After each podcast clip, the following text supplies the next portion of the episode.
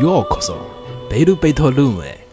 欢迎来到天鹅绒房间。呃，我是浴火不死鸟。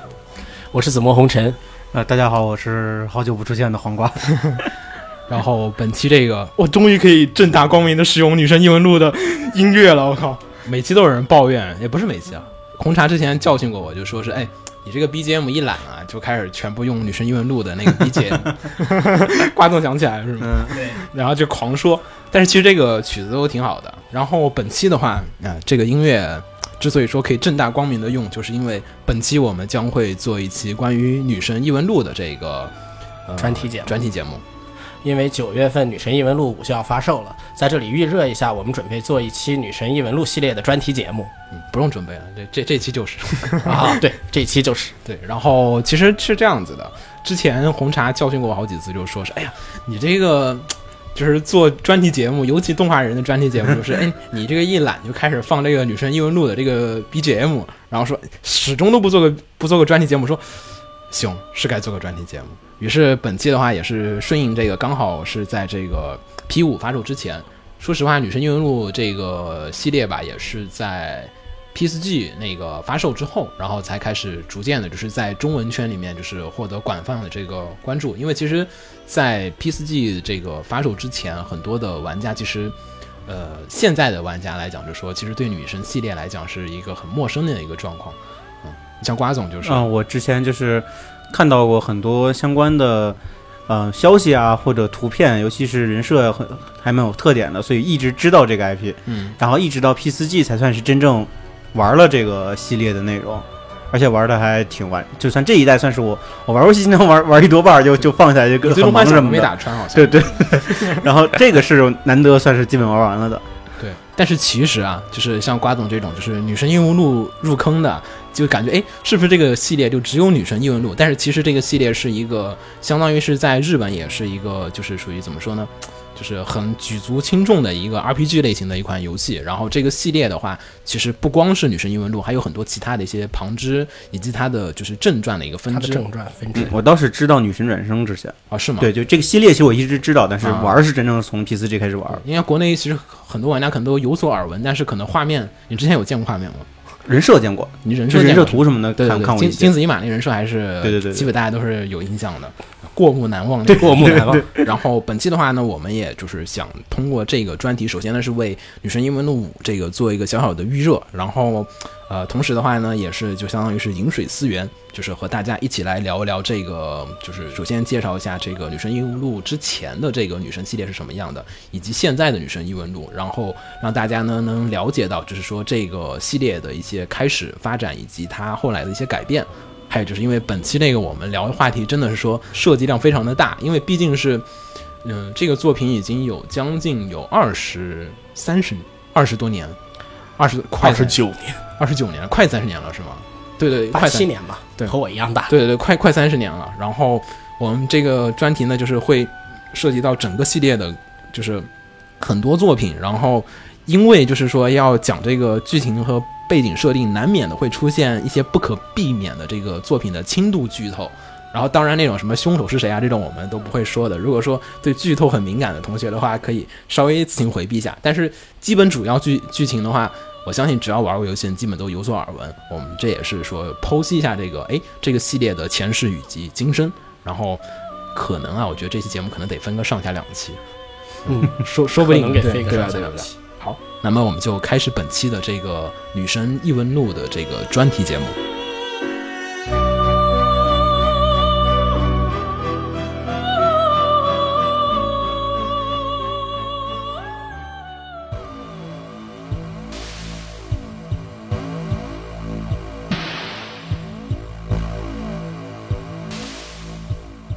好，然后我们就开始本期的这个专题节目。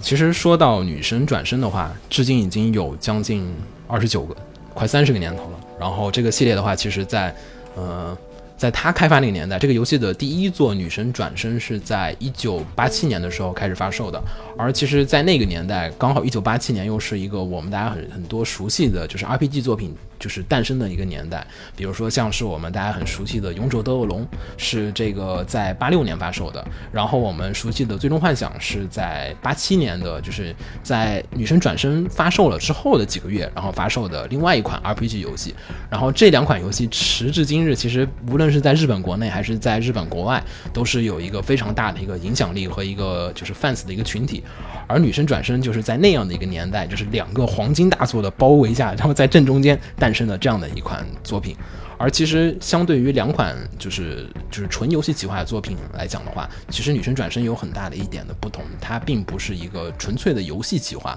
它的企划其实是。有点像我们现在看动画那种感觉，就说是，呃，我们现在看不是很多动画都是说轻小说改的，轻小说改小的动说画火了改动画，对他那个年代是也是小说火了改游戏，对，它其实是也是这家书店，就是德间书店，也是一个非常的就是有前瞻性的一个书店吧。他们在这个八六年的时候，就是开始就是有这个企划，就说是哎，我们想做一个叫做就是他们叫 media mix，其实我们现在说了给说叫做多媒体的一个这种就是。我出一个小说，OK，这个小说其实他们在当年已经有这种 IP 的概念了，我感觉其实就是说是，哎，我出了一款哎非常火的小说，我立刻就把它就是改编游戏、改编动画，然后再改编就是各种不同的媒各种体，看媒体，对对对。然后就是首先子墨可以介绍一我下、来这个，介，绍一下小说呗。对，你可以说下这个个小说是一九八六年发售的，它嗯是西谷史写的一款那个呃传奇幻想小说，为什在么要那个年代这么分类。为什么叫传奇幻想？它这个分类，说实话，因为它文文笔笔锋比较类似于现在的轻小啊但是那个年代没有这个提法，对，那个时候没有轻小说这个，对，没有这个提，啊法，所以它叫了传奇幻想小说。然后它名字就是《数码恶魔物语》。啊我们改编的游戏，游戏的改编是它改编的小说的第一卷，嗯第一卷的名字就叫做《女神转生》。而且其实这个第一作作品，其实在当时他们的德间书店做了这个整体的一个企划铺的还是挺强的，好像一方面也还是得益于就是他的这个就是第一卷就是女神转身，就是第一卷的这个女神转身，它当时很火嘛，然后就是比如说当时同年是推出了一个 OVA 版的一个动画，好像是。还有同时期，其实他们还开发过一款，就是一款动作游戏。如果说女神转身的话，其实最早的游戏应该是那一款 ACT 游戏，而不是我们现在熟悉的这些 RPG 系列。嗯，然后当然呢，我们所说的这个真正意义上的女神转身的第一款游戏的话，我们还是习惯性的以这款就是最开始和这个南梦宫开发的这款的，就是 FC 上发售的这个女神转身游戏来作为它的就是游戏的第一作。嗯。然后，其实这个作品的话，也是说，虽然说啊，跟小说是改过来的，但是其实很多的部分跟小说有很大的不同。它相当于是小说第一卷的故事的一个续写，只是说沿用了很多的这个就是小说当中的一些世界观和设定。嗯，下面我就简单来说一下小说的故事。嗯，小说的故事是这样的，他男主男主角呢，他是一个他在班上总受人欺负，啊，然后但是他是个天 才，好他中二的有设定啊！我对觉得对，，他有很牛逼的编程能力，他开发了一款恶魔召唤程序，哇，然后呢，他的于是他就用这个程序去报复同学，结果招出来的恶魔呢，他不受他的控制了。但是这款游戏其实，你想这个小说开发的，这小说的年代其实是八六年， 86那年会儿，挺超前的这个意识。我感觉我们那会儿计算机都好像就是没有什么人知道计算机是个什么东西。这个他作者为什么写了这么一个呢？他还有一个那个像小花絮一样的东西，就是作者用不好电脑，他就经常诅咒说：“我这个东西里面就跟有恶魔一样，我根本不会用。”然后他就写了这么一个来着。哦，因为因为八六年其实真的我那个年头基本就是，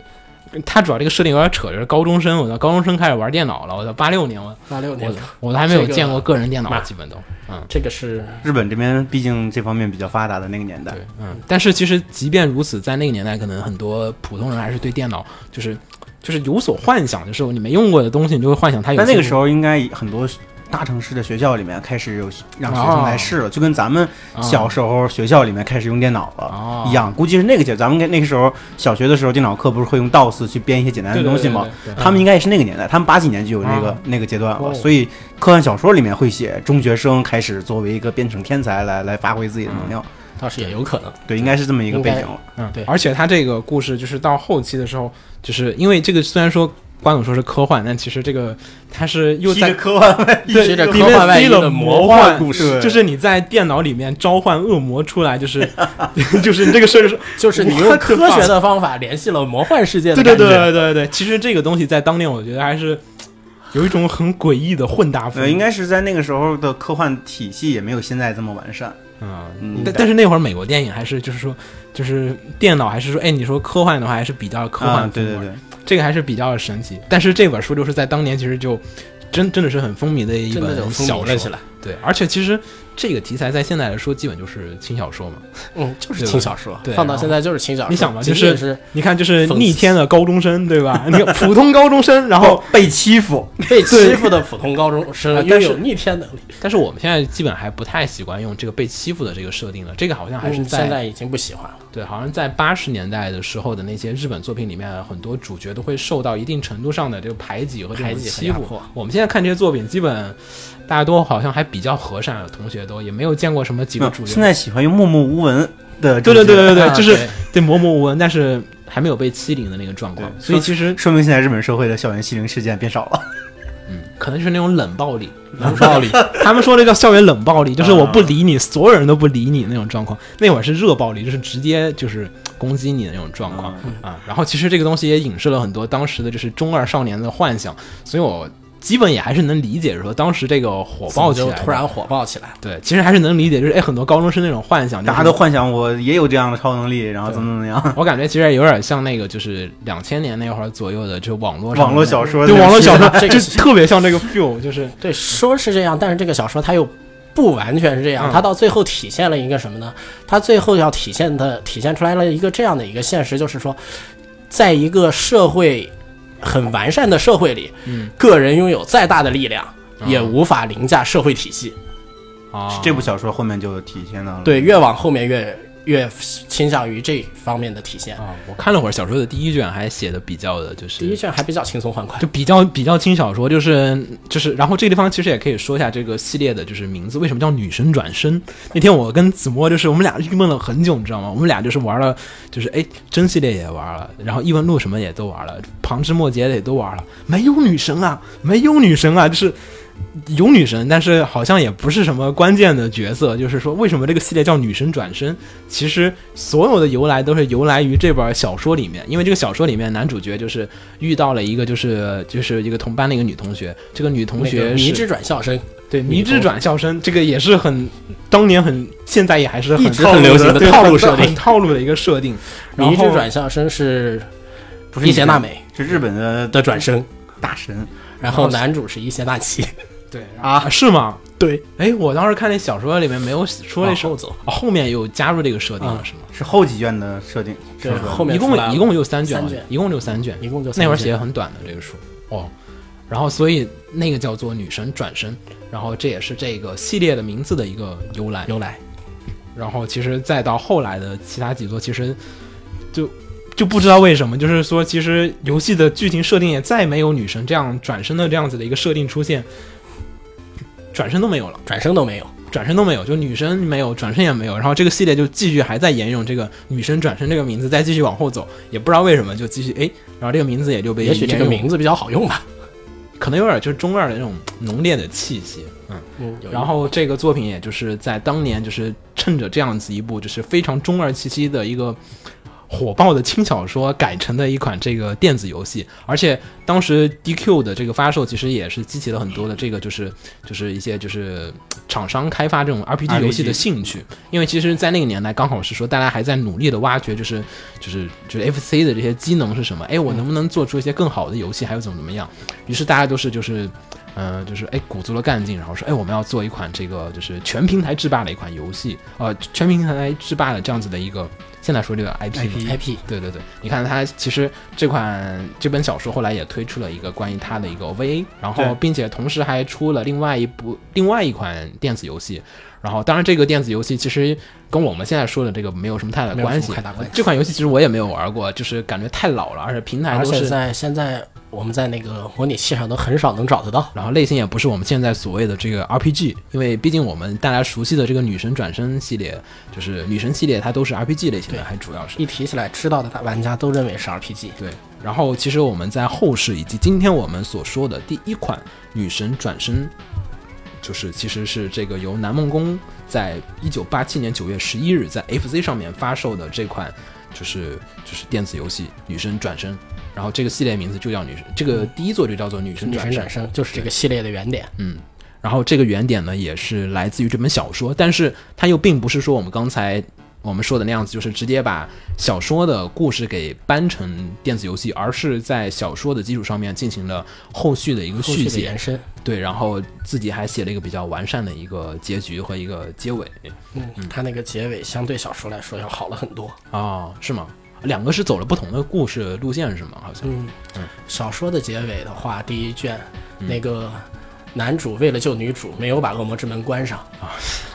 哦，我看了那个，我看了那个，对，好应该像有印象。对，然后那个好像是女主把男主给杀了，然后为呃，了、杀了那是第三卷了，啊后后面的事儿是吗？那是最后的事情。啊，我看了会儿剧透，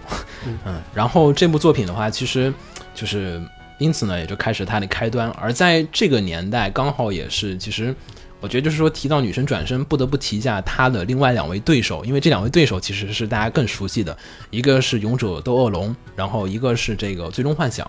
这两款作品都是一个是在她前一年，一个是在跟她同年也就晚几个月的作品。然后《勇者斗恶龙》，我觉得基本也就不用多说了，日本的国民级的国民级国民级 RPG，这个真的是毋庸置疑的国民级 RPG。然后 FF 的话，则是一款就是说，其实它的首作也卖的不算特别的好。FF 第一作其实并不是很好，当时是那个史克威尔快倒闭了，但也是拯救了他嘛。对，对对，史本克威来就尔是最终幻想，最终幻想，最终了啊哦，原来是这么个点是吗？ 对他对本来是那个作者，他说他已经干不下去了，他之前做游戏都不成功，他说我最后再做一个不成功就不做游戏了，改行啊了，所以叫最终的幻想，我靠，然后这就么成功了，然后就一直叫最终幻想， 哦，你你 这个梗很强啊。这真的这真的然后当时这两款作品就是都是一个非常现象级的作品，因为虽然说是。呃，因为那个虽然《最终幻想》销量不太好啊，但是因为它精致的游戏嘛，那个制作度很精致，然后以及游但戏哎其性实也是成功了，对他才能继续就是做，带起了很大的话题性，在当年对其实是。而女神转身怎么说？哎，在当年那个年代下就是脱颖而出，因为其实，嗯、女神转身这个作品的话，跟其他两个作品有一些很大的一些不同点。然后首先呢，第一个是在于就是说，呃呃，就说。这个游戏吧，因为刚才我们说到这个小说的故事，其实刚才我们聊的有点开心啊，但是这个其实故事的内容还是比较的黑暗比较和黑昏暗嗯暗。你想啊，校园欺凌，召唤恶魔，然后恶魔就是进入人间，然后要摧毁所有的就是事物，然后最后面嗯男女主角然后走上末路，然后去选择拯救人类还是怎么怎么样子，然后做出了这样子一些很就是艰苦的这个选择。然后同时期的，我们再想一下 DQ，然后就最就是《勇者斗恶龙》和这个《Final Fantasy》就是《最终幻想》这两款游戏都哇，这个非常的正能量啊！就是哎呀，就是有一天说魔王要来到世界上了，我们要去我们要去阻止这个事情，然后就非常的明亮和就是这种正能量的故事。与此相反的，就是一款这个女神转身。所以其实，在当年的那个口味里面来讲，就是说，本来大众的玩家都是那样子的一个口味，突然之间你来了一款与之相反的一个这样子的一个设定的黑暗幻想的这样子的一个作品，嗯，然后取得了这么这么大一个就是成功。其实我觉得很大一部分原因上来讲，还是有就是说当时的一个时代背景的时代原因背景的问题吧。因为其实可能在八七年的时候，其实还好。八七年的时候，可能日本的经济还算一个还可以的一个还状可以还可以的一个状况，就是说可能泡沫还没有开始破裂。我们大家都比较熟悉，知道就是说就是九就九二年啊好九像是二年，对九二年的时候，日本的这个经济泡沫，然后就是破裂嘛，然后就是大家就是突然一瞬间回到了这个现实当中去，然后游戏里面描述的那个美好，就是在现实玩家中玩起来的感觉是一个很强烈的这种嘲讽，啊，然后其实后来的这个女神火起来，也就是靠她的这个黑暗的这种故事，与与有所不同的这种黑暗的故事，然后所以受到大家的一个这种，呃。追捧，而且其实还有很多，就是说它里面其实我们说那种黑暗的东西啊，其实也是有一些这种中二的气息在里头。比如说就是，呃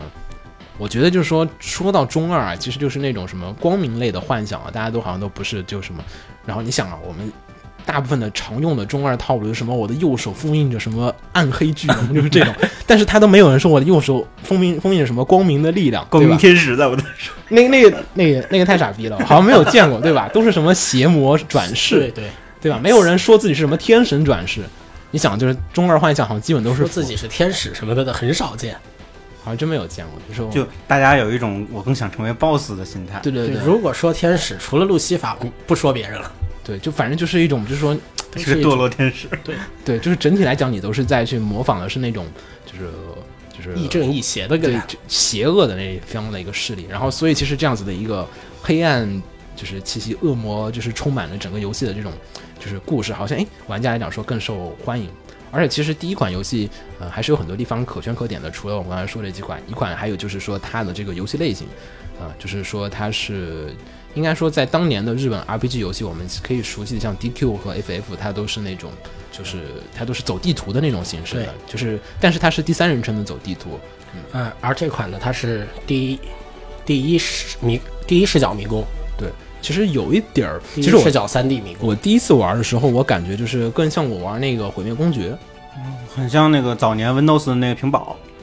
对 啊对对很像很像很像就是就是 Windows 那个走迷宫的那个效果很像，对。对然后这款游戏也是，就是说，因为其实这个类型的 RPG 其实，在欧美还是有很大的一个市场的，就是说在日本可能是机能问题，因为你要做一个全 3D 的那种走迷宫，还第一视角走迷宫，其实 FC 的那个机能上来讲，我觉得还是非常的非常困难的，非常困难的，就是我们现在 GB 的技能已经比他当年已经牛逼了好多倍了，所以说哎没有问题这个事儿。然后在当年来讲说哇这个事儿有点恐怖啊，然后然说后哎嗯你还做出来了，对有点牛逼啊！对对对，然后感所以呢就是受到了很多就是一些玩家的这种追捧，而且其实第一座来讲就是说是呃就是说是这个游戏难度非常的高，就好啊嗯，好多人好多玩家都说到这个，就是说初代这个游戏难度其实挺高的，就是说啊走一会儿就挂了，走一会儿就挂了，也不知道、啊嗯而且初代是用密码存档，对，抄错密码更蛋疼，对好多人就说有超速印密码象无印象无比深刻。我啊，你超那我时候在那个高，我是高中时候在模拟器上玩，嗯，然后在学校机房悄悄的上微机课的时候，悄悄的拿张三点五寸盘，嗯在模拟器上玩，玩完抄下课一级抄密码，抄错一位数，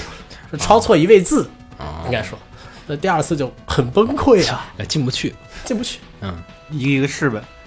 我操，穷举这呀、啊超错超错一位，他我不知道感觉是还可哪以位接他受，不知道是哎哪不位位啊？穷举呀、你的穷举就有点那那就不行了，那就我人知道哪位抄错了还可 以那叫人肉破解。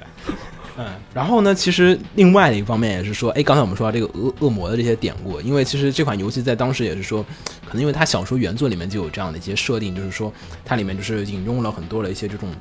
就是妖魔鬼怪的这种设定， 各种是各样的神话故事，感觉是各个文明的神话。对，对而且它就是，我觉得其实那个风格玩起来就是早年的那种日本的 RPG，我玩过好多不少的作品，它都是有那种嗯迷之混搭。而在女神就是转身这个第一款游戏里面，其实就是说它把很多的神话，就是嗯我觉得其实可能有种就是说是那种中二气息爆表的那种，就是说他把创意设定塞在了里面，就是里面有什么印度神话也他几有乎是把全世界各种神话都对，然后希腊著名神都塞进来对了，，而中国神话也有不少的这种就是。历代都有中国的四神嘛，对而且嗯青白嗯朱玄，而好像说，在当时那个年代，就是说日本就是可能网络、互联网什么开始有一些这个苗头，可能，然后也可能就是说文化交流更加的频繁了，所以其实本土很多人就是说开始会说看一下其他国家的神话故事是什么样。嗯，对，嗯而且它有一个日本系列，还有一个特别著名的地方就是，他们特别喜欢中二北欧，哦，对对对用对北欧来对中二，还有洛就是基对，然后不光是那种，那种都还是就是说那种还算主流的，就是越偏门的文化他们越喜欢。比如说像什么当年还有一段时间流行凯尔特啊那种爱尔兰那种，还有那爱尔种兰就是。呃，还有那个他后面那个还在有拜火教也流行过，对对对，后面还有那个他引用过那个就是那个叫什么，就是墨西哥那边阿兹特克神话，赛特阿兹特克死神赛特，对，还有阿兹特克的那个神话体系，反正就是说怎么怎么个神秘，哎呀，你完全没听过，怎么个少见怎么来，对你没听过太好了，这个东西特别的牛逼，然后怎么样就开始吹牛，就是是那那个年代的就是中二幻想的一个这种极致，然后可能真的是嗯然后，所以这个其实第一座就是说，哎，在这个少许的玩家当中呢，也就产生了一个反响，因为就是说，它跟《最终幻想》那种就是说是很套路式啊，还有 DQ 那种，其实两个都是，哎，就是说好像说大概我们觉得的幻想故事是那样子的，嗯，然后但是女神系列给了你一个哦。哦，原来还有这样子的一个很奇怪的这种故事的一个混搭风格出来一个这样子的一个作品，这就是女神转身的第一部作品，嗯，然后但是虽然说第一部作品还算成功，而且也有就是不错的设定，因为它用了这个就是当时比较流行的这个小说的这个一些背景的世界观啊，还有设定以及一些角色，但是呢，就是说。其实它对于游戏的这个挖掘度来讲还是比较少，虽然说我们刚才说了它有一个第一人称走迷宫这样子一个噱头在里面，然后在第一部里面吧，在后面的作品里面沿用第一部的，基本上沿用的也就沿用了一个是第一人称迷宫，嗯，剩下沿用了一个是还有他恶魔对恶魔交涉，对对对，呃，还有就哦对，是众恶魔魔，对恶魔交涉那个你可以，恶魔交涉是一个，它这个系统呢是这样的，你遇到的每一个敌人，他都有他自己的喜爱和偏好，哦你可以跟他说话，对，你可以说服他，你而可以不说战服斗，嗯他加入你，说服他不战斗，或者把他吓跑，或者说服他给你东西，嘴炮系统。对，嘴炮 系统。这是一直沿用下来的一个系嗯对，统，因为其实后来不少 RPG 游戏里面也开始就是逐渐加入这种交涉，你可以就是跟他，就是不一定说是人与你遇见见面就要需要战斗，不一定见面就要打，我们不是暴力狂。对，但是。那个年代玩这个这种类型，好像基本都是交涉起来有点困难，因为就是日文不太好， 然后对不知道他说了什么，那个就你瞎猜瞎猜，瞎猜，摁一个，哎哎加入了， 不知道为什么就加入了，哎不行，然后就打起来了，就是这种的，嗯。然后虽然就是然后嗯就是还有的恶魔合成系统，哦，初代就它初代就有合成，但是初代它是没有恶魔升级的，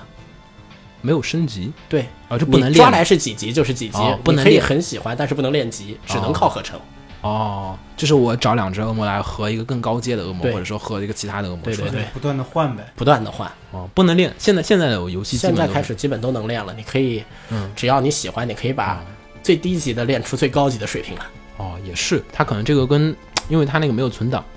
嗯，你没有存档，你要是练经验值，他没办法准确的记住你当时经验值到多少，对吧？啊对，有可能这对个对技能应该限是制机能限制。剑线上造成的，嗯。然后虽然说这个第一部作品，我们说哎还可以啊，就是还比较火，但是说嘖很成功吧，其实还是有一些小小的距离的。因为怎么说呢，它其实是一个，就说，嗯、它本质上来讲说，对于游戏这个媒体的这种开发程度啊，还不算特别的充分。因为你像我们刚才说，其实就是刚才你说就保留了这几个嘖游戏的系统在这个地方，但是它对于一些更核心的一些玩法来讲，它没有更加的细致的挖掘下去，也可能是机能和它那个超密码的那个形式在里面就是有所限制，然后显得就是哎，好像不太行。于是呢，呃，但是这个初代真的不错。然后于是这个时候我们真正的后世意义上来讲，我们所说的女神转身系列的开端，其实真正的就是说雏形吧，就是我们现代我们现在玩的这些，就是真正意义上的，就是说这个女神转身的这个系列的它的一个原型和雏形，其实就是来自于它的这个女神转身，呃，女神转身二，就是对第二部作品。一九九零年的对女而且神转生二，对，而且这个第二部作品其实也很多的，也就是有些点。首先，第一个是在于这个，呃，阿特拉斯成立了，正式成立了。对，然后就是我们现在也就是玩的很多的游戏，像大家熟悉的就是制作的《凯瑟琳》，凯瑟琳对，然后还有我们熟悉的《女神异闻录》，以及相应的很多游戏的这个 A 社，然后 A 就是社，对，然后就是在就是就是在那个年代，然后就是在呃在八六年的时候成立了。然后呢，第一代主创其实嗯、就已经就说，哎，这些人的主创影响了后来这些游戏的一些这个发展以及开发。比如说像是我们现在很熟悉，像是像冈田呃冈田耕史，然后还有像是这个呃金子一马金子一马，对，然后这几位都是在当年，就是说，哎，这个游戏这个公司创立的时候就已经在这个公司里面，然后成立的，就是初期的人员里面进入到这个游戏。当然，金子一马其实进入的比较晚，他是在八八年的时候才开始进入到这个就是公司里面的。然后，所以其实他进去的时候，那个就是《女神转身二》已经做了一段时间了，应该已经是。然后的话就是九零年的时候，就是这个这个工作 A 社，然后憋了四年的大作，然后第二部续作就是紧接着出来了。其实他的对手与此同时，DQ 啊，还有 FF 那边也已经做好了他们的续作，也而且都发售，然后就是引发了不错的反响。而这次的这个《女神转身》的第二作，其实有很大的不同点。为什么我们说它是就是说现在的就是说女生。就是女生系列的一个，就是这个原点啊，其实很大一点是在于说，它真正做了很多的一些开创。因为我们说第一部作品，其实好像说开创点并不多。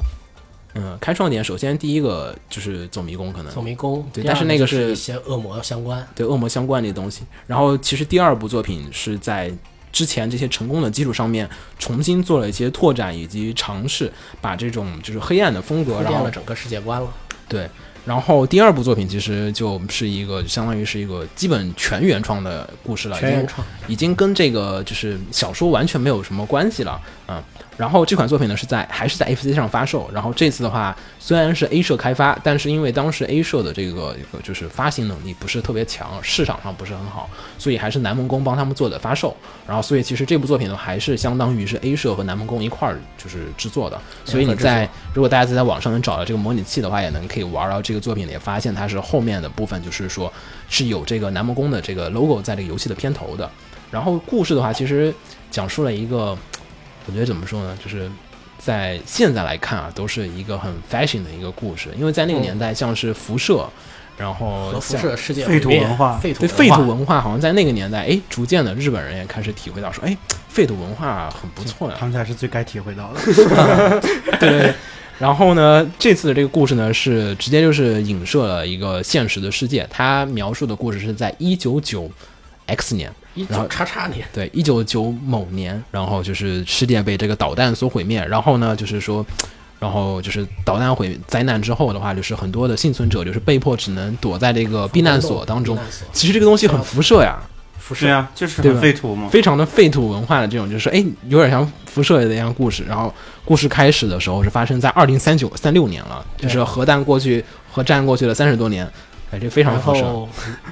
主角和他的好友对在然后玩游戏，在玩对一他们就款他们在避难所里面玩一避款难这所个以游玩一戏款，电子游戏，对，是叫那个恶魔，就是、呃，Devil Busters，对，就恶魔破坏者吧。然后，然后他们就是在打完第一个 boss 的时候，就是一不小联系心，上了真正的恶 魔，对，不小心就是说，哎，游戏里面打完第一个 boss 就解开了这个恶魔的一个封印，然后那个恶魔还是一封股浓浓的科幻中二，嗯，对， 很很迷 幻，然后恶魔就跟他们说，就说，哎，这个魔王将会袭击人类，然后希望你们两个人能拯救世界，然后并且给了他们一个就是后来的一恶魔个召唤程对序，这是后来很关键的一个东西，就是恶魔召唤程序，你就可以就贯是穿始终了，对，啊然后你就后面可以用这个恶魔召唤程序来召唤恶魔，然后来击败这个就是击败魔王。然后呢，回到现实世世界当中呢，就是主角两人就发现，哎呀，这个避难所发出了这个警报，警报这个非常辐射的开恶魔已经头，来了，对，辐射的开头基本都是就是避难所发生怎么怎么样了，然后你从避难所里面从里面被迫出得去对被迫得出去，然后就是开始走到了这个就是废土的世界当中，就是出去了。而这个游戏这开头有点有点意思，就是说是你打开游戏的时候，发现就是开头走了一段迷宫，然后它是第一代的游戏，然后大家很多人就哎，我是不是买错盘了？怎么跟第一代一模一样？然后你玩了一遍，发现哦，原来是主角在游戏里面玩玩游游戏戏，对，然后你就发现哎，不，并不是这样子的。然后就是等你再回到回过神来的时候，你发现啊，你已经进入到了这个就是就是游戏世界真正的游戏世界当中去。然后首先的话，其实这一部作品的话，有一点非常的就是不错的地方是在于，就是说是这部作品里面，嗯，因为 A 社的成立，然后使得就是说 A 社在这个制作上面占了更多的主导权，不再说是需要照着这个游戏的原呃小说的原作去做一些故事，他们可以由着自己的思想和意志来去做一款说，哎，我们觉得这样的游戏能火，这样子的一个世界观能不错的这样子的一个设定去做。于是呢，在这个就是游戏的这个创作阶段的时候，就是就是嗯，冈田根史，然后就是在里面就是提到了他自己的一个，就是构建出了一个就是就是这种和其他的 RPG 世界所完全不同的这样子的一款这种基于就是废土核战之后的这个未来世界。然后这个真的就是说，我觉得可能很大程度上还是受到了辐射这边这样子的这种废土文化的一个影响。影响对，然后呢，就是说，嗯，刚才得我得插一句，就是其实辐射的发售年代是一九九七年，嗯，它应该受到的是那个更早一点的那个一九八八年的废土的那个作品的影其响，其实那个年代的作品基或多或少对，都或多或少会有冷战的时候的那个核核就是那个核核战核压恐惧力、和对压力和核恐惧恐惧，和带来的一恐惧些个影响，导致那个时候的各种文化作品都会呃，很多都会提到就像地铁那些也都是，对就是对说是在讲说这个避难核所文化，就或者核战之是后，你避难之后，核然后战争再出来之后的一个新世界怎么样子的一个事情对对，呃，产生了一个幻想，嗯。然后本作的话，其实还有一点就是说是他在这个善恶上面，就是做了一个非常大的一个调整，就是说，不再是简单的二元论，对，首先第一个是他们是在核废墟，然后就是相当于就是说是核战之后，世界重新恢复秩序，或者说是秩序被清零了。就是我们又回到了原始人的那个状况，就是说大家没有一个政府的一种管理，也不再存在一个就是什不么再存在法律，对对对，然不后就再是存在道道德约束，对，然后就是缺乏了强制力。对，然后这个时候就开始变成了一个善恶观念的一个变化，而且就是说在，因为它还是始终的是有恶魔和这个就是恶魔和天使，天使，还有各种其他的生物，就是这种就是妖魔鬼怪的这种存在，然后它的善恶观点被就是说重新的就是挑战了，就是说它颠覆了一个就是说这种，当时我们就说可能哎你在最终幻想里面对吧？你最终幻想里面说神，OK 天使那肯定是好人。就然后你说在 DQ 里面，就说可能哎这边是什么人，哎他就是好人，他就是不是坏人，不会说有的好人那边就说哎，可能这些好人可能是坏的，而可能一些坏人可能是好的，就没有这种就是说哎很复杂的价值观的一种这种思考。而在这个《女神转身二》里面，他就已经提到，就是说哎。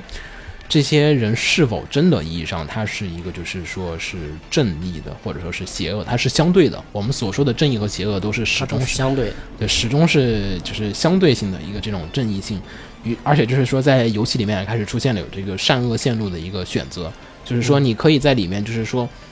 做出很多的选择，当然这个游戏结局还是只有一个结局，但是你可以比如说，呃。比如说，我可以说，哎，我可以遇到瓜总，然后可以遇到子墨，然后我可以选择路线 A 干掉子墨和瓜总组队，然后路线 B 干掉子墨，然后和瓜总组队。我被干掉两 次，这个游戏基本就是一个 bad end，然后或者说就是说我把你俩都干掉，然后我自己再往下走，但是结局总归是一个结局，但是中间通过的那个路程就不太一样，嗯中间的剧情就会有所区别啊。然后其实就是在这个时候就已经开始有一点奠定了后来的女神系列的一个就是这种多路线、多结局这样子多的结局对多结局的这样子的一个故事，而且就是这个善恶的价值观，可能在当时游戏里面就是说并没有说是一个很完整的一个系统，但是它也大概的说是，哎，我们觉得这个善恶观点是怎样怎样怎样的一个架构，然后在里面已经做出了一个这种东西。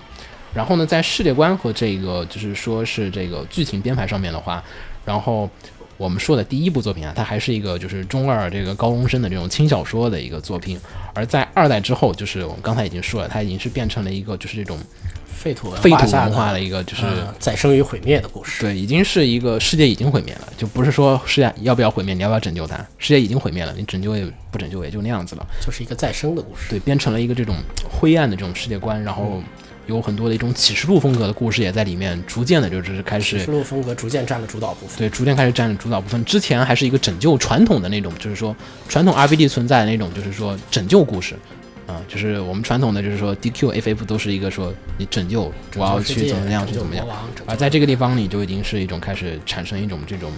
探索，然后也这样一来，就是说跟 DQFF 那种国民级游戏你一比，就发现，哎，它有一个产生了一种强烈的对比感，就是说，哦，原来这个游戏是这样子的，跟其他都完全不同，然后逼格也瞬间的就是获得了更多的就是这种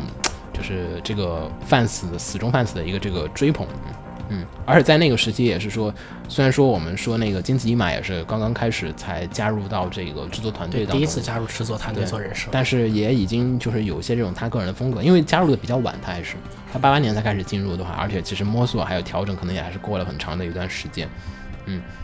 然后，但是里面登场了一些就是人物啊，还有恶魔的设定，然后金子一马已经开始就是进行一些参与以及和协助了，嗯。然后还有就是说，本作里面就是说，刚才我们说到善恶观点，就是一直没有提到，就是说《女神转身一》和二里面一直有一个观点，就是说，呃，它里面所有的出现的人就是敌人了，就是杂兵啊还是什么东西，他们都叫统一叫做恶魔，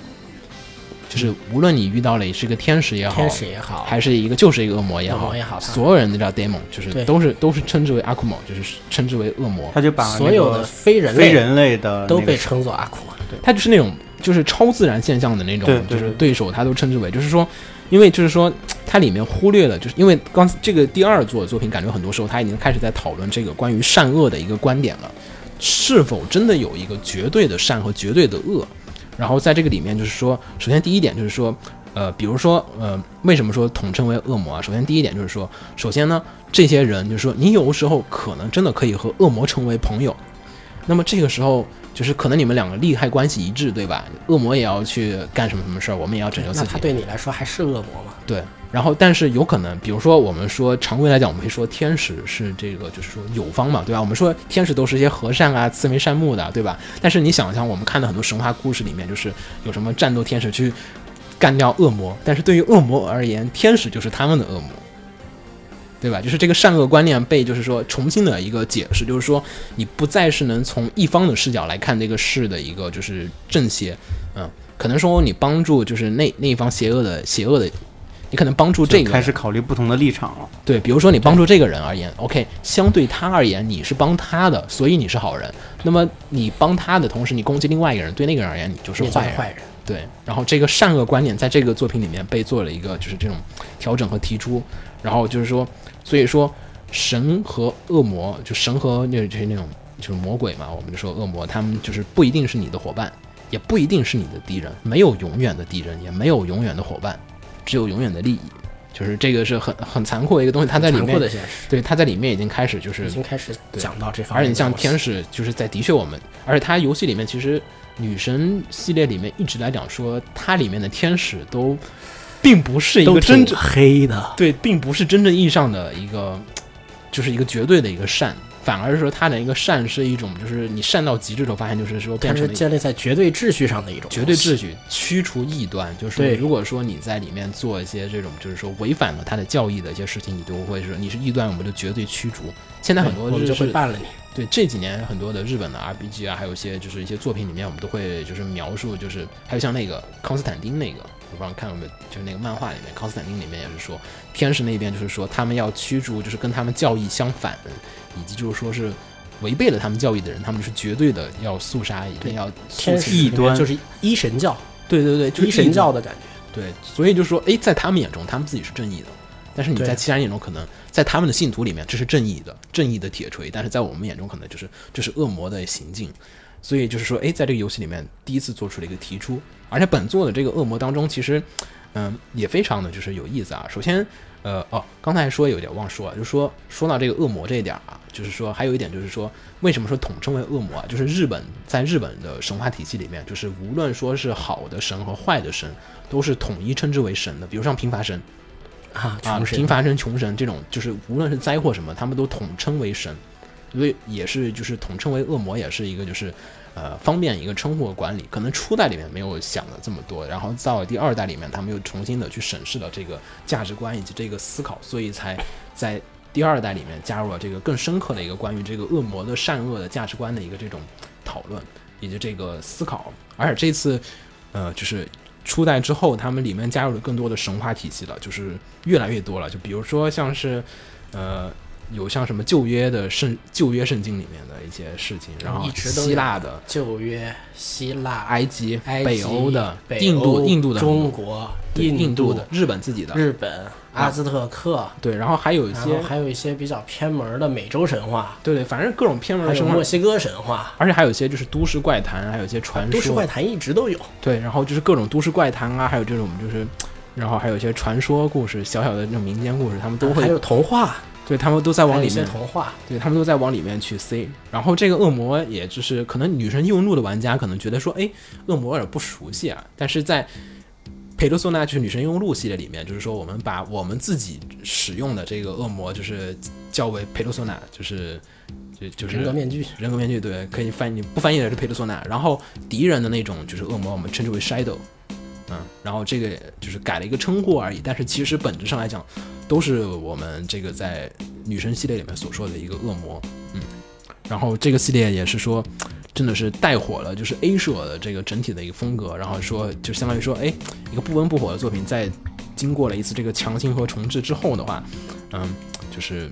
就是已经做到了一个非常的一个极致的一个状况了，就是说哎，他们整体连可以说，哎，我们这公司连可以自己独立的做了作品。虽然说在第二组还是跟南梦宫一起做的时候，然后但是这个时候 A 社已经就是羽翼丰满了，于是呢，他们已经可以不再跟就是就是南梦宫一块儿合作，于是 A 社就脱离了南梦宫，然后自行的开始真正意义上的开发女神转身系列。这个女神转身系列呢，也就是我们现在所说的真正意义上的女神转真身女神转生，所以叫真女神转身，真正的女神转身系列。因为前面两座可能还是说，第一座我们受到了小说这边的影响，然后第二座第二座我们和南梦宫联联合发行，可能有一些这个影响，还有一些调整，然后还不是我们真正意义上想做的一些东西。然后现在我们要开始做我们真正的属于我们自己想做的这样子的一个女神转身系列了，嗯，然后这就是女真女神转身。然后真女神转身的第一部作品的话，就是在这个一九九二年的十月份，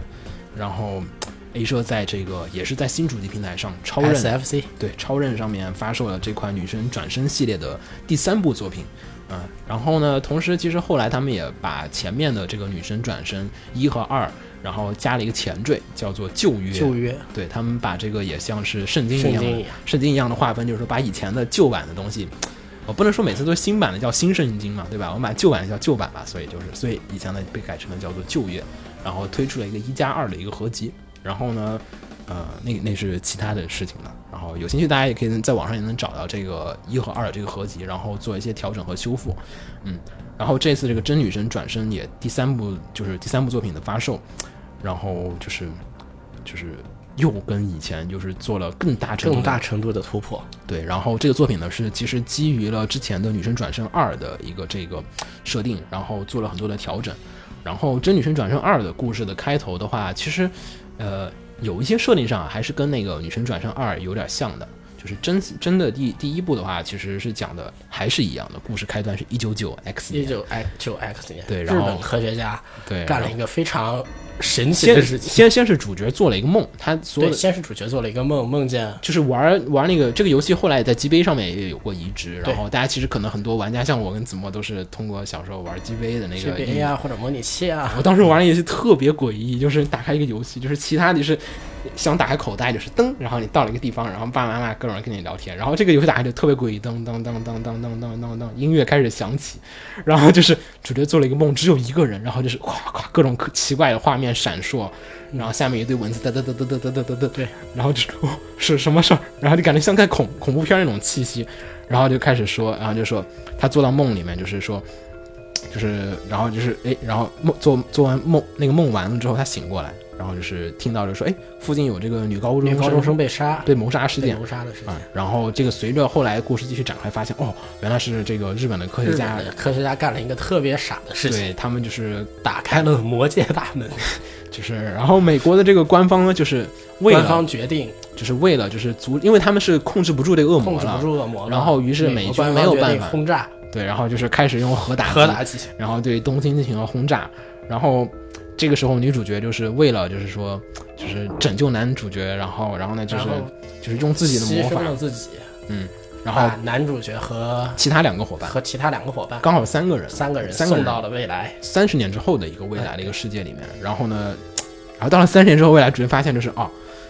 那个核弹并没有消灭，并没有把门炸了，并没有炸掉，然后恶魔还在肆虐，而且恶魔已经基本统侵治占世了界了。已经基本侵占了这个地方了，然后世界已经被恶魔完全的入侵了，然后所毁灭。残存的人类的话又，就是信了两个极端，对，然后一他个们是找了两个信仰，对，分别一个是弥赛亚教嘛，一个弥赛亚教，一个盖亚教。对，然后这个这个其实大部分的可能对于这个就是神话体系比较熟悉的，应该还是清楚的啊。就弥赛亚教其实他信仰的是那个耶和华，耶和华对，然后在那个盖亚教那边信仰的是路西法。 Lucifer，然后其实就是你一听这两个名字，对吧？耶和华和路西法，你就知道，哎呀，这个有些这个对立关系的出现，然后就是两者之间是一个对立的、难以调和的一个关难系，以调和的。矛盾，然后主角就需要在这个乱世当中求生。存。然后这一作作品真的是非常的一个，就是开头故事，说实话，小小小的我之后。G V A 时候玩这游戏之后就惊了，就是我靠什么呀？怎么那么黑？就是就是小时候就是我是那种小时候玩辐射，因为看不懂故事，所以觉得哎还好，哎这走走人打打人还行。然后这个这个你一玩嗯开始就发现，我的天呐，打开一看就是，然后你老妈就开始被人杀了，啪然后导弹轰炸东京，然后地图就没了，然后接着就是恶魔到处横行，还有然后你回到了未你到了未来之后，发现就是哇、这边还有人类没有团结起来，还变成了两个宗教互相冲突，然后那边还有恶魔在打，然后就哇，简直就是一个混乱到极点的这样的一个世界观。然后还有什么东京的一个大水，然后就是东京东东京大洪水，那是走其实有一点那个捏他那个就是圣经里面那圣个经的就是那个诺亚方舟诺亚方舟诺亚方舟的那个故事，有点诺捏他那个的意思，我觉得可能还是就说要洗刷所有的罪恶嘛。然后然就后是这个这款作品在这个系列里就是非常重要的一款作品了，对，应该这个是真，因为它已经带上了真系真列标的，也对，它是是非说常重要的作品。它其第一是它奠定了一个世界观的基础，嗯往后的每每每一系作品基本上都是这个风格了。那然后呢，它在这个地方奠定了一个主角的基基础，嗯永远都是刚开始都是三个人，对，主角，那然后那个因为它秩序系的对对对，这个这记个忆对这个可以稍微等会儿我们再嗯提到这好个嗯，然后这个地方的话，其实也就是说，这次这个作品就是说开始的灰暗点，其实在日本那边也受到了一个极大的反响，因为其实前两座啊。就是我们说第二座的时候，《真理旋转上二》是在九二年发售的时候，对吧？那会儿刚好已经是日本进入了一个就是，就是一个相当于就是说是经济泡沫，就是，然后就大家已经开始就说，哎，EV 也是在那个年代出现的，大家发现没有？就是在那个年代，就是说那种积极向的作品，已经不太就是容易受到一些普通的就是消费者的一个这种追捧，因为就是说我感觉我在玩游戏里面，就是游戏里那些人过得比我还好，就是感觉是对现实世界中的一个嘲讽嘲讽。然后看 EVA 也好，玩这种就是女神转身也好，就感觉哎呀。哎太好了，还有人比我更惨，然后可能有这种满足心态在里面，就说哎，你玩的也觉得哎不错啊，然后就开始就说这种开始负能量的，就是为主导的这种作品，开始逐渐的满足大家的这种心理上的一种这种寄托以及这种需求。然后所以说这一座其实很多的末世情节也，嗯、就是说怎么说，成为了很多玩家当时所追捧的一个理由。就比如说，我觉得可能是每到一个时期点，人类都会对世纪末的这种幻想。世纪末幻想，我觉得世纪末幻想就是始终是一个这种，始终是人类的一种浪漫。我觉得就是世纪末幻想基本都比较恐怖，好像没有什么说我们觉得世纪末啊，就是说是一个终点，就是很很少有人会说是世纪末是一个是新一个的起点，很少的。对，就大部分的宗教里面也好，什么也好，就是说都是说世纪末完蛋了，我们人类要可能在世纪末的时候就会毁灭，就是会有这样子的一个这种恐惧感。然后刚好那会儿其实冷战已经过了好久了，啊、7七零年左右的冷战，冷战已经基本结束了，美苏解体嘛，九二、嗯解体年的时候已经解体了。然后这个事儿哎已经没有了好像，但是为什么这个恐惧还在延续？可能从冷战的恐惧变成了一个这种就是世纪末的一个恐惧，他把这两个的观点已经就重新提炼，更符合当时的这样子的一个这种概念。然后这一座的话，其实就是在这个阵营方面，就是做出了一个就是非常大的一个飞跃性的进步，对，因为其实我们之前说到之前的作品里面，即便说是在真真呃，即便是在那个二里面，就是即便是在第二部作品里面，也是《女神转生二》里面也是说，哎，好像善恶是有一些这个区别，但是它还没有那么详细的一个划分方式划。分方式而在这部作品里面，他用了一个我们现在可能很多玩家已经非常熟悉的一个叫做九宫格分的这种九九宫格阵营的这样子的一个图形了。这个其实，在那个《龙与地下城》里面其实非常的常见，就对是哦非常常见。比如说我们会分为就是中立，然后就是然后秩序，然后然后还有邪混沌，混沌，对，然后混沌邪混恶混善沌良混沌善良邪恶，然后就是分成就是混沌混沌善良或者邪恶善良这样子的一些这个价值观，分成了九个不同的阵营，就是它从以往的一个单向的善恶变成了上下两个方向，然后它上下两个方向是分为了是光明和黑暗，上面是 light，下面是黑暗 dark 是黑暗的。而且这次这个继承的这个真二的这个传统里面也是说，嗯，首先这次这个阵营系统非常的强大，它就是说造成了一个就是说你对，首先玩家可以表达自己的善恶观点，嗯，嗯，它在游戏里面就是最大一点，不是说我们表现一个角色其他 NPC 的一个观点，而是说表现你你你要做自己出的选择，你的不同的选项和影响会影响你在这个九宫格范围里面的一个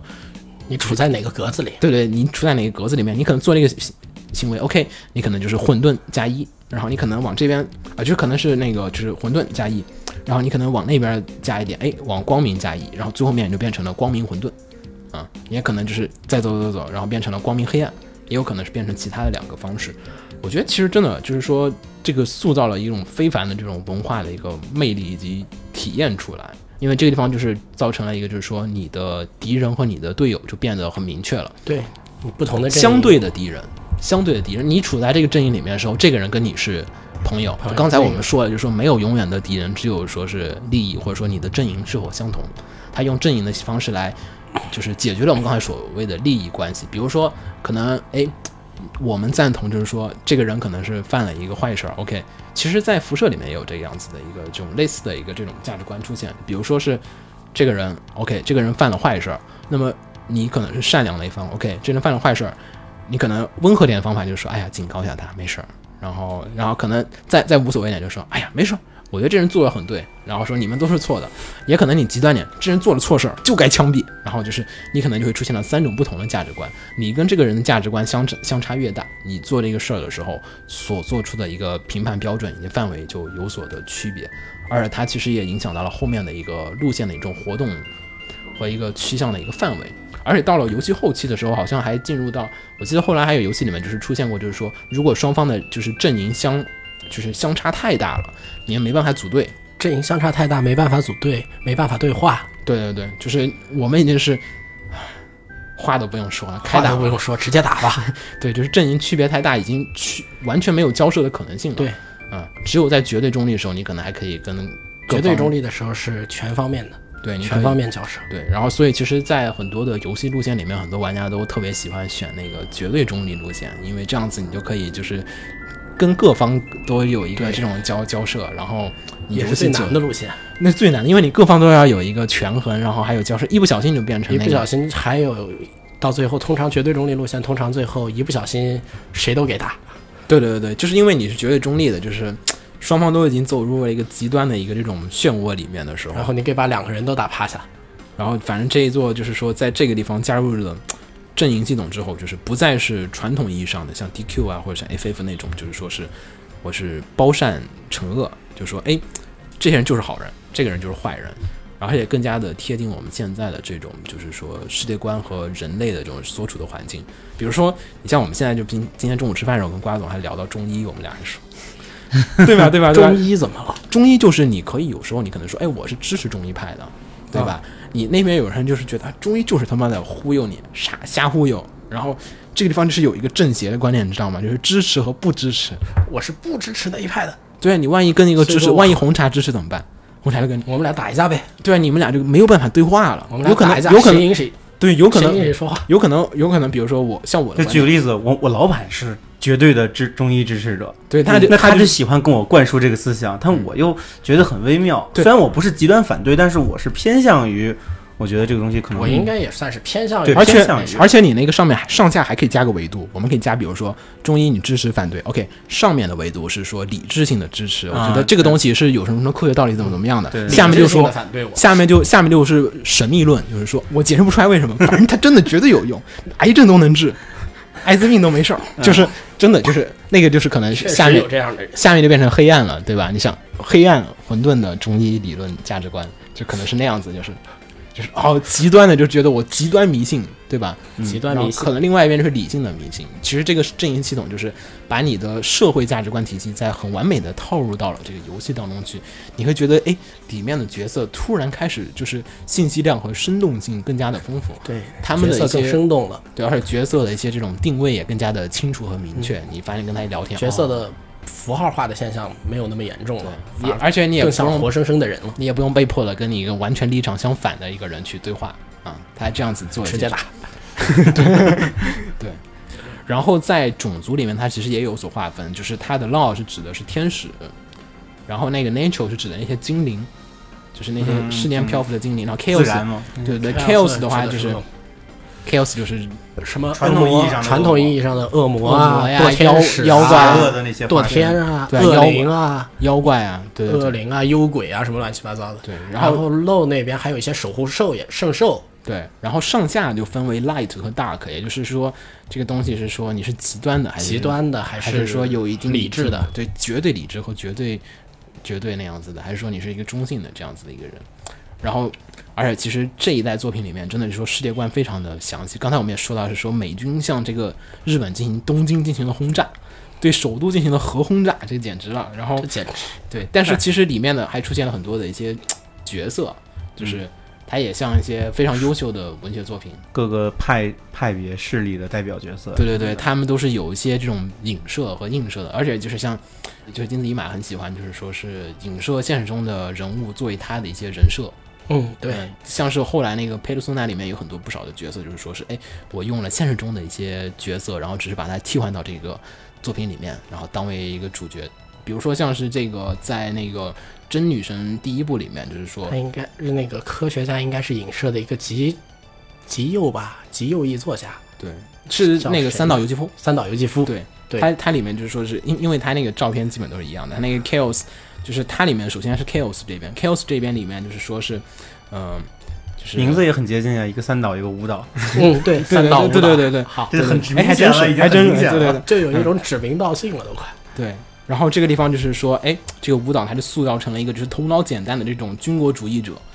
就是他妈大日本帝国万所岁！以大日本帝国万岁，就是你谁谁他妈敢动我，谁敢杀我这种感觉，就是 说啊。然后其实这个地方的原型就是呃日本的那个就是作家三岛由纪夫嘛，然后由纪三岛由纪夫毕竟他那个年代嘛，他是处在刚好是二战那个鼎盛的一个时期，又受到了就是那种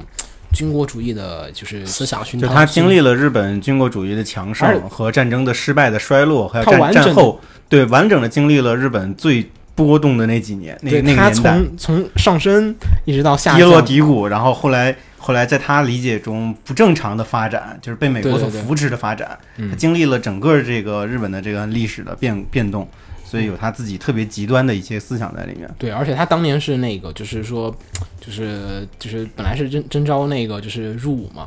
然后然后最后本来就是他参加去参战嘛，然后结果就是感那冒你也没就是参战成对你就想想那种就是那种热血青年，然后就是说哦，我终于能保家卫国了，我要上去，然后。就是可能说啊，他妈的，就是如果对中国人立场上来讲，我们说自己的立场来讲，就是我、哦、他妈终于可以打日本鬼子了 ，OK。然后突然就是，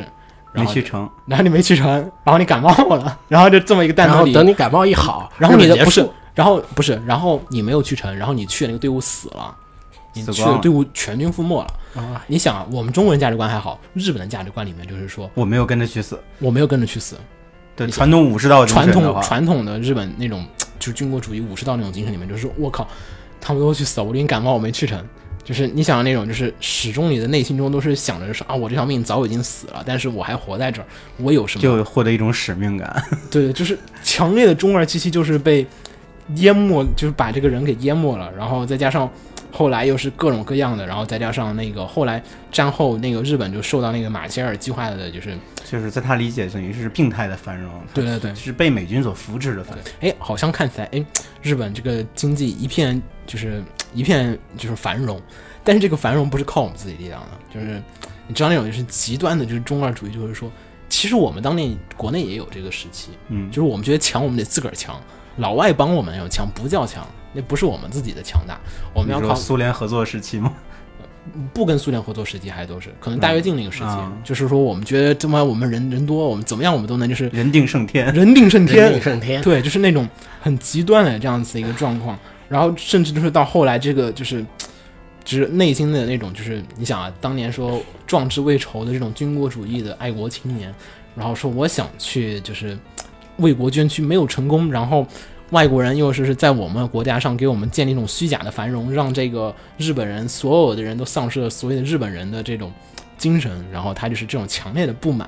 于是到后来就是三岛由纪夫就是自己甚至在六八年的时候就是六是六八年六八年的时候就成立了一支那个就是私人部队。就是你想太中二了，就是在日本国内成立了私人部队，私军嘛，就是私军队，然后呢，七零年的时候，然后就绑架那个就是自卫队的那个军官，就是军官师团长，然后就是意图就是号召这个自卫队的士兵跟他一起进行这个政变。 就是你想这个人已经中二到什么程度？就是说我是一个极端主义爱国者，我不管其他人怎么想，但是我为日本着想。当然，可能他那个日本是说他军国主义下的日本，就是说我们日本人的精神不是说那种虚假的繁荣，这种就是呵呵呵笑笑笑就行了。我们要的是精神绝对的强大，而这个地方我们这个精神绝对强大被玷污了，然后到后来这个政变失败了嘛，然后最后就是光荣的进行他们所谓的这种传统的切腹仪式，然后切腹自杀而死的。然后这个地方就是很明显的，《真一》里面，《真一》里面也有一段，就是说那个舞蹈他发动了一次那个就是军政变，然后就是他不是在里面发动一次那个军政变，是想要那个就是把西方势力赶出去嘛，然后后来也失败了。然后明显的就是说在影射三岛由纪夫的这个历史事件，嗯，而这个地方失败其实不再多说了。然后那个，所以虽然说这种 chaos 就是他这个 chaos 的观点啊，在我们眼中看来好像是说，因为我们是受就是说战争中来讲嘛，我们跟日本是敌对的，对吧？然后我们肯定说，哎，你这个军国主义，我操，就是就是没人性，对吧？就是一群恶魔，就是一群禽兽。但是你可能在三岛由纪夫这些军国主义的人士当中眼中看来，他们自己的行为是绝对正确的。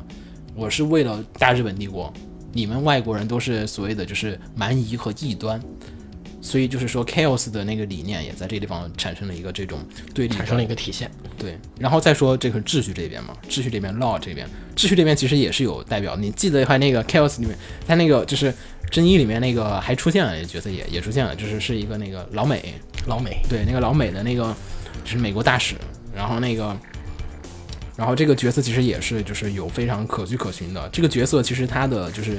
呃，是那个就是二战末期的，就是美国总统杜鲁门，对他下令的嘛，像让美他下军令向日本就是长崎和广岛投下原子弹，然后这个原子弹彻底的消灭了恶魔的这个日本，OK，然后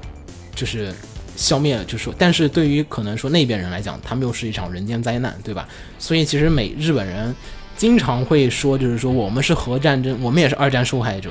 我们也是受害人，对吧？然后就是说这个价值观不同，在争议的时候，就是你如果在里面就是选择路线的时候，你如果选择就是说是中立路线的时候啊，你就是两方都不投靠，不选的 KOS 也不选，就是 Law 这边的话的时候，就是那个洲际巡航导弹就会把那个就是就是会向那个东京铁塔发射那个就是核弹，然后就是就是如果说你两边都不投靠，你如果投靠那边的话，投靠这边的话会有所的改变，但最后都是会核弹打过去的，对，反正你你会有你会有所影响的这个地方过程并且不太一样，但对最终都是会毁灭的，因为一代的时候他没有做出这呃就不是同的结局。它这个真一的时候，它有一些那个调整，这个地方有些微妙了。嗯，然后这地方其实就是说，在美军眼中，在美国人眼里面啊，可能就是说是说是美国人，就是说为什么说是秩序嘛？我们说那边 chaos 嘛，是说混沌嘛，对吧？OK，为什么说美国人是秩序的？美国人的秩序是相对于自己而言的。他的秩序说是，你看美国可能说我们对国际法的一个理解是说，有有利于我们的时候，我们就拿出国际法说事儿；无利于我们的时候，我们就无视国际法，对吧？这个是很典型的。然后在早年的时候，我们也经常讽刺，就是说现在还讽刺，就是美国人说世界警察嘛，管得宽，对，对吧？世界警察就是我们我们老说美国人管得宽，为什么？因为美国人就是他很早的时候就在主导了这个就是世界的秩序，因为二战之后欧洲没了，欧洲基本就是说是也不叫什么，就是说他们打完仗之后，因为其他国家都已经没什么就是没什么气息了，就是已经就是战后消耗太严重了，而美军其实说本土唯一没有受到就是这种伤害的这个大国，他能有办法就是说我还能。继续造各种东西，然后还能再重新建立一个世界的秩序出来，然后老美就一一跃就成为了一个世界领世袖、界霸主。世界霸主这样的东西。然后我开始制制定各种规则，对吧？这个规则都是说我们制裁什么什么人，对吧？这个规制裁什么什么人是说我们的规则。OK，我们经常国内因为中国经常被老美这边就是搞各种事儿嘛，说我们一会儿制裁中国这个这个，一会儿说中国这个不好，对吧？因为共产主义还是跟资本主义有一定相对的这个就是对论关系的时候，就是老美就会经常就是针对，就是我们感觉是针对我们国内，但是如果你换到美国人的思维里面中说，美国人是以威胁的角度看世界，啊，那么就是说，在美国的秩序当中，中国是危害了它的秩序，我们是存在的邪恶，可能是 chaos，我们是它相对而言它的一个邪恶，而但是对于我们而言，老美的秩序是它的秩序，不是我们的这个秩序，我们没有必要去理它，对吧？然后其实这个地方也就是显示出了秩序作的为这样的陋习的代表了，对最 lost 的一个代表，也这也是在那个那个当时那一代。其实后来我看了很多的就是典故以及这个就是分析，也觉得哎哎真的很有意思啊。这个的确两个就是一个 chaos，那边 chaos 是军国主义的。OK，可能其实我们可以再做另外一个故事出来，我们可以把中国放到 chaos 这边，哎 对吧？对吧？我们可以说我们自己极端的这种，我们说自己的理论是这样子，对吧？那边老美可能说我们只是这样子的，你们得民主，我们不民主，然后说我们民主了呀，然后这个相对而言的，就是说这样子的在这一代里面建立的这个的就是混沌以及秩序这个观念，就是说他在剧本上面瞬间把这个剧本里面的一些价值观，就是说不再是一个说剧本的一个故事的一个对错，就是你开始有选择性的觉得。我觉得结局应该是这样子的，我觉得结局应该是这样子的。你的结局变得有所选择，你的立场也开始会有所调整。而且，我觉得游戏比较完美的一种体验就是说，你开始的时候是 OK，我是觉得混沌是对的。然后在游戏的路程当中，你会逐渐的接触到各种各样的人，你会逐渐发现混沌不是你想象的这么的美好。尤其就是玩真真真一的时候，我就开始觉得就是天使并不是想帮助人类，就是他是想进行一个极端这种统治而已，极端统治，极端统治、极端的控制。然后 Chaos 那边又是他们极端的状况，就是说我们想要绝对的自由，但但绝绝对的自由也很混绝乱。对的自由又是非常可怕的一个事情，就是这一代打开了这个 LNC，也就是我们刚才说的 law，然后就是打开 nature，了这个 LNC 的大门，对，然后这个秩序系统也是成为了后来贯彻了这 个贯彻游游戏戏系始列终的。，对，这个这个真的是非常不错的一个系列，大家也可以在这个游戏里面可以就是。你会逐渐的体会到这个就是中间的，就是这种价值观的一种，冲突，冲对突立冲突。对对对，这是很多游戏里面都不会挑挑战的一个价值观的对错的观点。你看《勇者斗恶龙》也好，可能就是说那边其他游戏对的就是对的，对的就是对的，错的就是错的，不会有人说，哎，你这人好像，在我看来你这不太对，对吧？呃价值观，我们所有的游戏都是从主角的视角里面出发的，而这个游戏里面就是没有主角的视角，主角视角就是你，没有说对于主角而言的绝对的善、绝对的恶，或者说主角的视角其实是由玩家来决定对嗯的，玩家希望嗯主对角从一个什么样的视角来判断这个世界观，就由玩家来而且选择。而且这个地方带来一个很玩大的家好处参。与性就很高。对参与性和代入感就是无比的强烈，就比如说你在可能《勇者斗恶龙》里面，可能在就是 FF 里面，你会觉它得都是玩家顺着剧情走，然对后你强你行你该去干嘛了，你该去杀谁了，你该对去有时候有寻找什么宝藏了。有时候你会吐槽那个主角的就行为，对吧？有时候就会吐槽，哦我、操，你怎么可能就就救人？我肯定把人干掉了。对，但这个这种游戏的形式其实就是玩家自己来决定我该用什么样的心态、什么样的角度来玩这个游戏。这个就是很符合美国游戏的那种。对，就美国的美游式戏 RPG 喜欢这嗯种美式 RPG 这种很喜更欢自这由、更高度的那个选择。大家也发现，就是游戏虽然说称之为日式 RPG 四大四大作品，但它其实应该是日式 RPG 里的美式 RPG。对对对对对，啊其实它已经有很多的美式的元素在美里面，式元素在里面。只是它包装成了日式的这个外壳啊。顺便说一下，那个第四个作品其实是第一个我们不是说是 FF 嘛，一个是《最终幻想》，一个是那个《勇者斗恶龙》，然后还有一个是女生系列，然后还有一个是还是南梦宫的，是南梦宫的那个传说系列。啊，传说系列，传说传说系列真的是，但传说系列因为比较晚嘛，就是有点晚太太晚多了年了，这个这个八几年晚那太个九多年那个了九多年的，所以就是我们就在这儿没有特别多的讨论啊。但是其实说四大作品的话，看那个二 C H 上很多人讨论也说，哎，我觉得其实是这四个作品，嗯，然后我们就可以说一下这个作品。然后第一部真的是非常的就是巅峰作品，大家有兴趣的话可以找个模拟器，那个 iOS 版上面有这个移植，大家可以在那个手机嗯对上面可以、 iOS 哎上有可以移在植日区上面下载到它的游戏，嗯，然后也可以找个 GBA 的模拟器。哎，瓜总上次不是玩了一个 GBA 的模拟器吗？好像嗯，你说手机上的啊，有有一一个是有一吧个？对，也可以大家找一下那种 GBA 的模拟器，也可以就是下一下它的汉化版来玩一下，哎，可以体验一下。因为的确第一代那故事真的就是说，其实不用特别在意画面，说实话，它那个游戏性来讲还是很不错的，就各种探索啊，尤其还有就是合成啊，还有那个就是操作啊以及战斗啊，都做的还不挺不错的。即便在今天来讲，也不是很落伍的一个这种嗯故事。然后接着的话就是这个系列呢，发售真的很快了。这个九二年的时候才出了这个真一，然后现在就是开始九到四年，九四年就开始出了这个真二了。然后这两个作品就相当于只隔了两年。然后当然，这部作品其实在很多的画面和系统上没有做太多的一个。就是说什么，就是重做啊，没有什么这么大的变革。它其实还是紧跟着系列的前一作，然后还是继续讲的是这个重生之后的未来的东京，讲的就是 Chaos 和 Law 这边，就是混沌和秩序这边，最后得以共存存。然后人类呢可以自由的选择他们的信仰。当然了，本作因为第二代虽然说延续了，但是战争还在继续，继续所以的话，我们还是就是继续延续这个启示录的风格。然后神魔大战其实还在继续，还在继续打还在打。没有结神果神魔之间的故事还没有根本没有结束。然后更多的就是阵营部分的话，也是说引发这个多结局系统，也在做了更多的细化和强化，相当于是第一部的一个嗯强化版。我觉得就是说是你玩过一的玩家，你会觉得二真的特别牛逼，尤其是。我当时玩二的时候是刚好我玩玩的时候那个汉化版一那个低上的那个就是一直没有出，然后就是我被迫玩了日文版， 然后照照着那个攻略看那个故事，然后觉得哇特别有感触。说到《真女神转生二》的话呢，就有一个不得不提的人物，那就是我们的恶魔画师金子一马先生。然后这也是这个系列，就是因为我们之前也说过啊，就是这个游戏一大卖点是说它第一视角走迷宫，然后大家其实会发现这个第一视角走迷宫是一个很累的事情，很累的事情，而且其实前面几座就是那个地图你都得，嗯，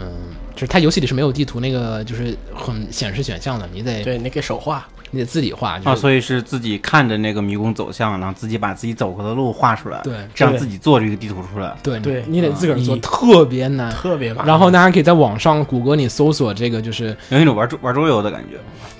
超越了它，你主要它是第一视角的，嗯，它第一视角的走迷宫，而且它那个视角不是说像我们现在 FPS 游戏那种，它是转视角，就是正正的九十度旋转，九十度转视角，就九十度转视角，所以你整个画那个地图哇特别痛苦。反正网上有很多的攻略，就然自后己大家脑可以补山屋山屋惊魂。对，然后你可以自己上网找，然后啊、天哪！对，山屋惊魂。嗯，哦然后这一次这这个作品呢，也是第一次加入了这个迷宫的绘制系统，然后你可以走过的地图会我被那们个终于有地图了，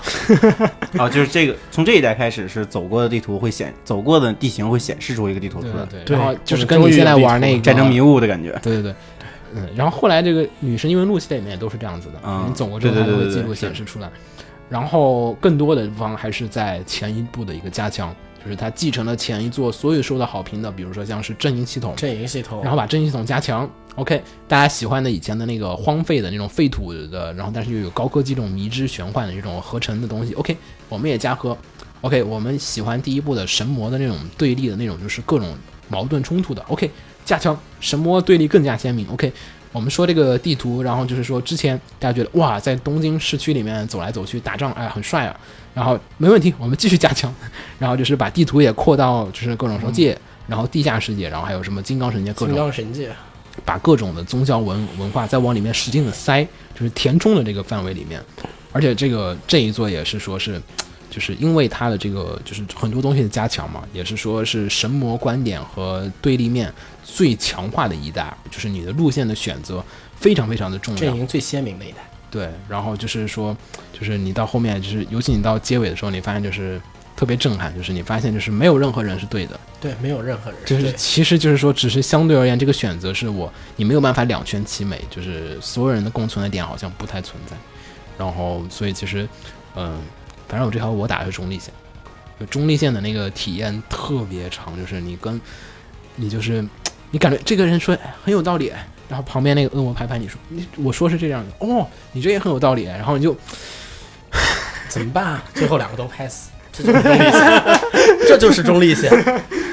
反正就是哎，就行吧，反正就不听你们，我继续往下走，就是啊，特别特别尴尬，特但别是尴尬。对，但是真的就是说，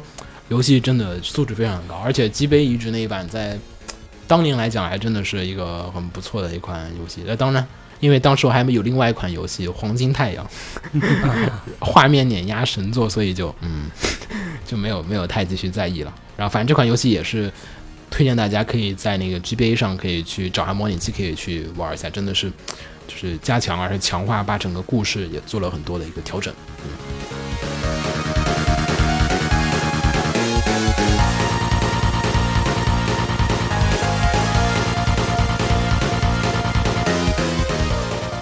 然后下一款作品就到了一个，其实那两座他们做完之后的话，就是其实哎，这个组的人开始就觉得哎，好像我们两个有点做有点已经到极限了，因为其实第二座其实真二其实算是真一的一个强化嘛，然后就是强化续作，强化续作，但是好像强化到头了，没办法再继续想不出更多的强化了，于是他们就开始想，哎，要不要换个套路？然后呢，他们就在九四年的时候发发售了一款叫做《真女神转生 IF》的游戏对后面还三个点儿，啊，对，后面还三个点， 点 if 点点，省略号。嗯，这款游戏它就直接改变了它的游戏舞台，对，因为一二世界观感觉就是，哇，世界观宏观的大舞台啊了，对，已经这这个是一二已经写的特别细了，已经就是说已经就是感觉哎，故事讲的差不多了。讲的也差不多了，世界级的危机也差不多了。我们稍微回回回到回一下，我们现在回个档，然后稍微来讲讲这个小点儿的舞台的。然后这次呢，回到了一个就是呃熟悉的一个高中校园舞台，然后又回到了其实有点回到他们那个女神转身第一座，第一座不是真的，就是旧约的旧约第一座，旧约第一，一座的那个刚开始版也是高中嘛，对，然后这次的话就是以高中为舞台，然后聚焦在了一个微观的环境里面，就是轻版高中就有一天，首先是这地方其实有很多后来也在那个佩德松达里面也被沿用了一些设定。首先这一座其实有很多的一些尝试，呃，这一座相当于是说，嗯、我觉得其实就是 A 社啊，就是 Atlas 他们这个公司有一点神奇，有点像是那种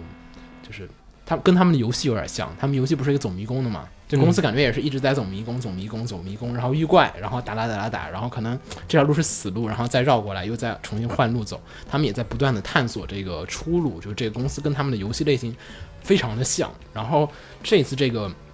Eve 的话，其实也是他们就说我们换一条路走走，我们想看一看，就是说，哎，我们不再走那种黑暗幻想这种极致的游戏，因为那种游戏其实玩家来讲就说是很容易就说是真心玩玩家进来有点困难，因为世界观有点。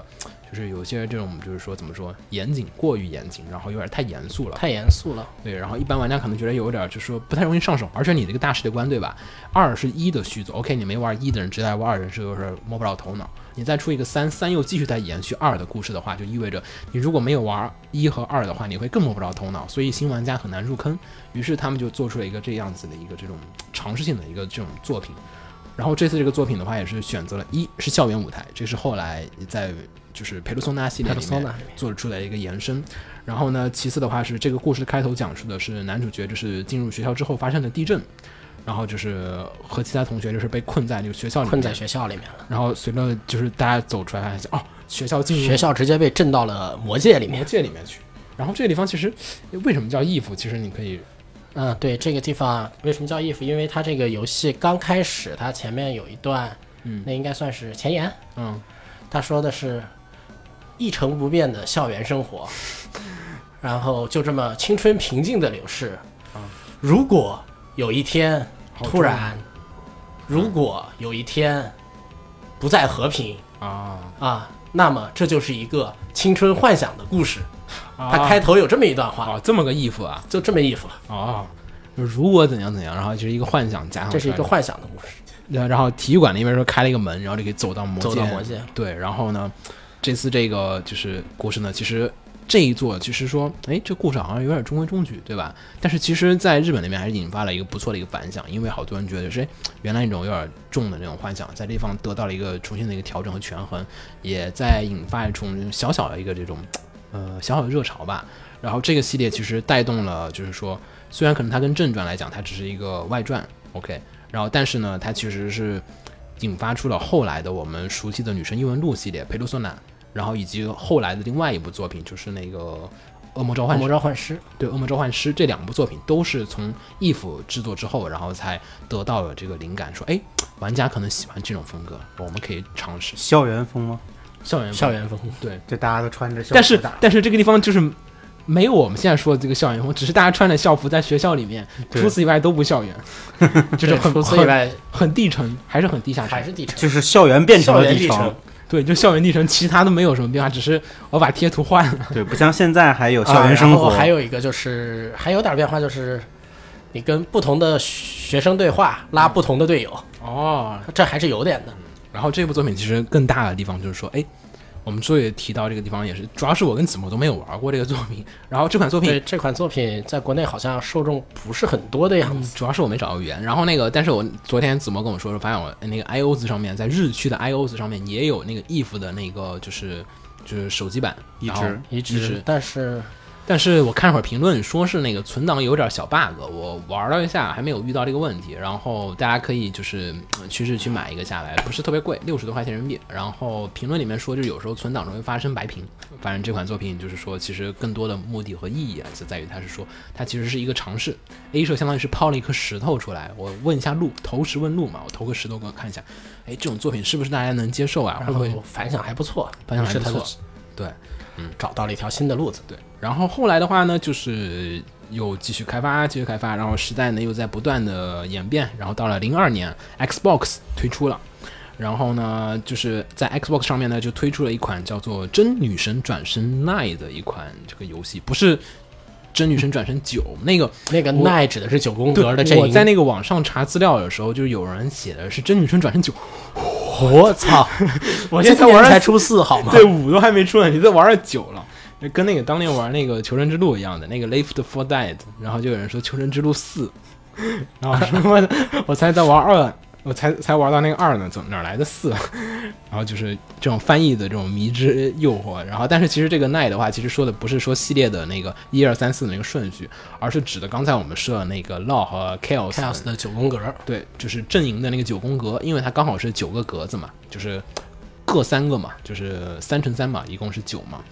然后这款作品的话，其实比较的微妙，在国内可能更多的玩家更没有摸过了，因为我们在网上找了半天也没有， 我甚至都找不到盘。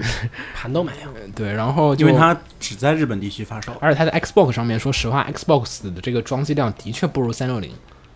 就是 Xbox 的那个装机量实在太差了。然后，而且这款游戏又只在日本发售，你想，Xbox 首先它卖的就不太多，然后又就在 Xbox 日在本日本卖的更少， 对更对少，更少。然后这款游戏又只在日本发售，然后就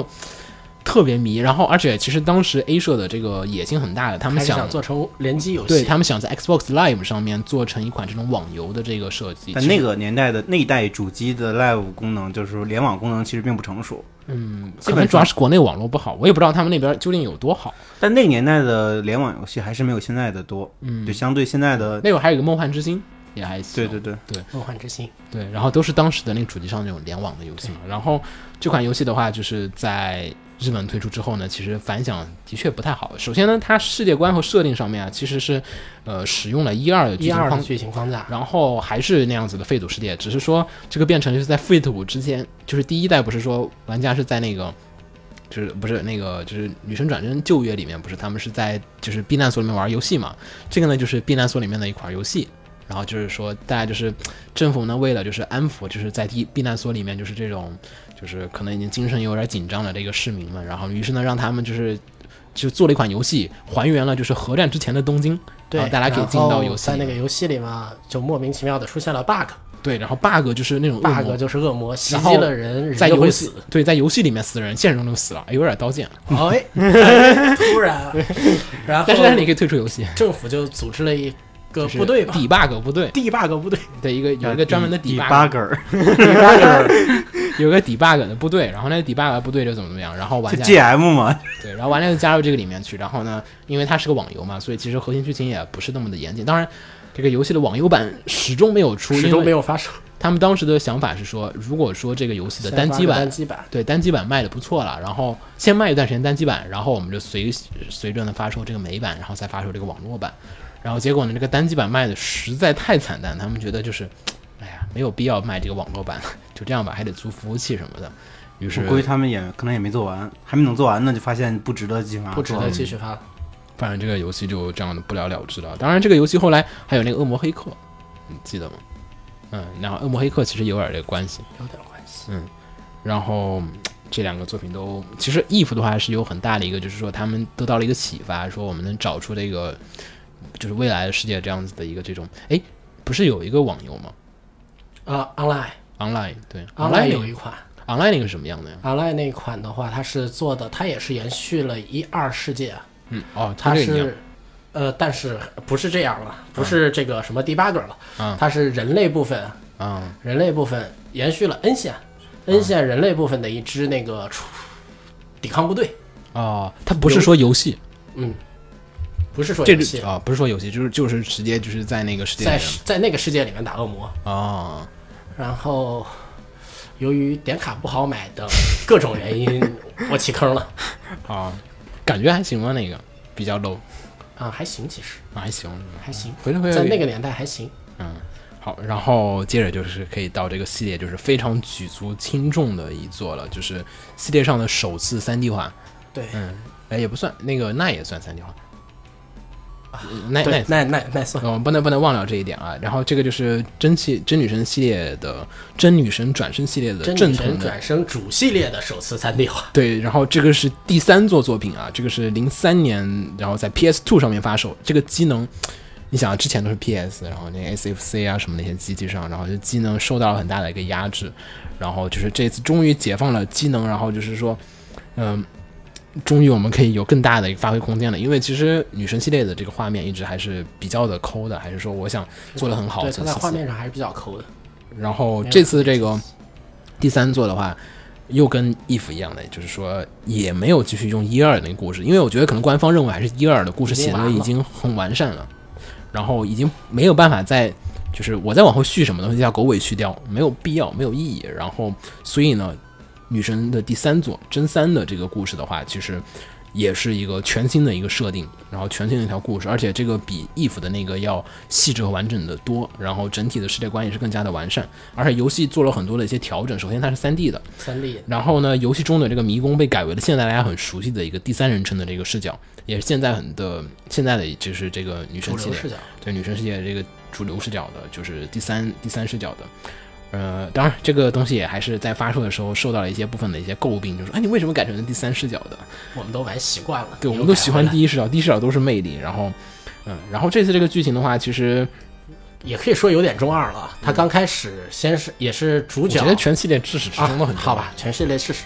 也是刚开始先是主角他去探望生病的老师，嗯然后在车上做了个梦，梦见世界毁灭了，然后到医院发现找不到老师了，然后在医院的地下发现他的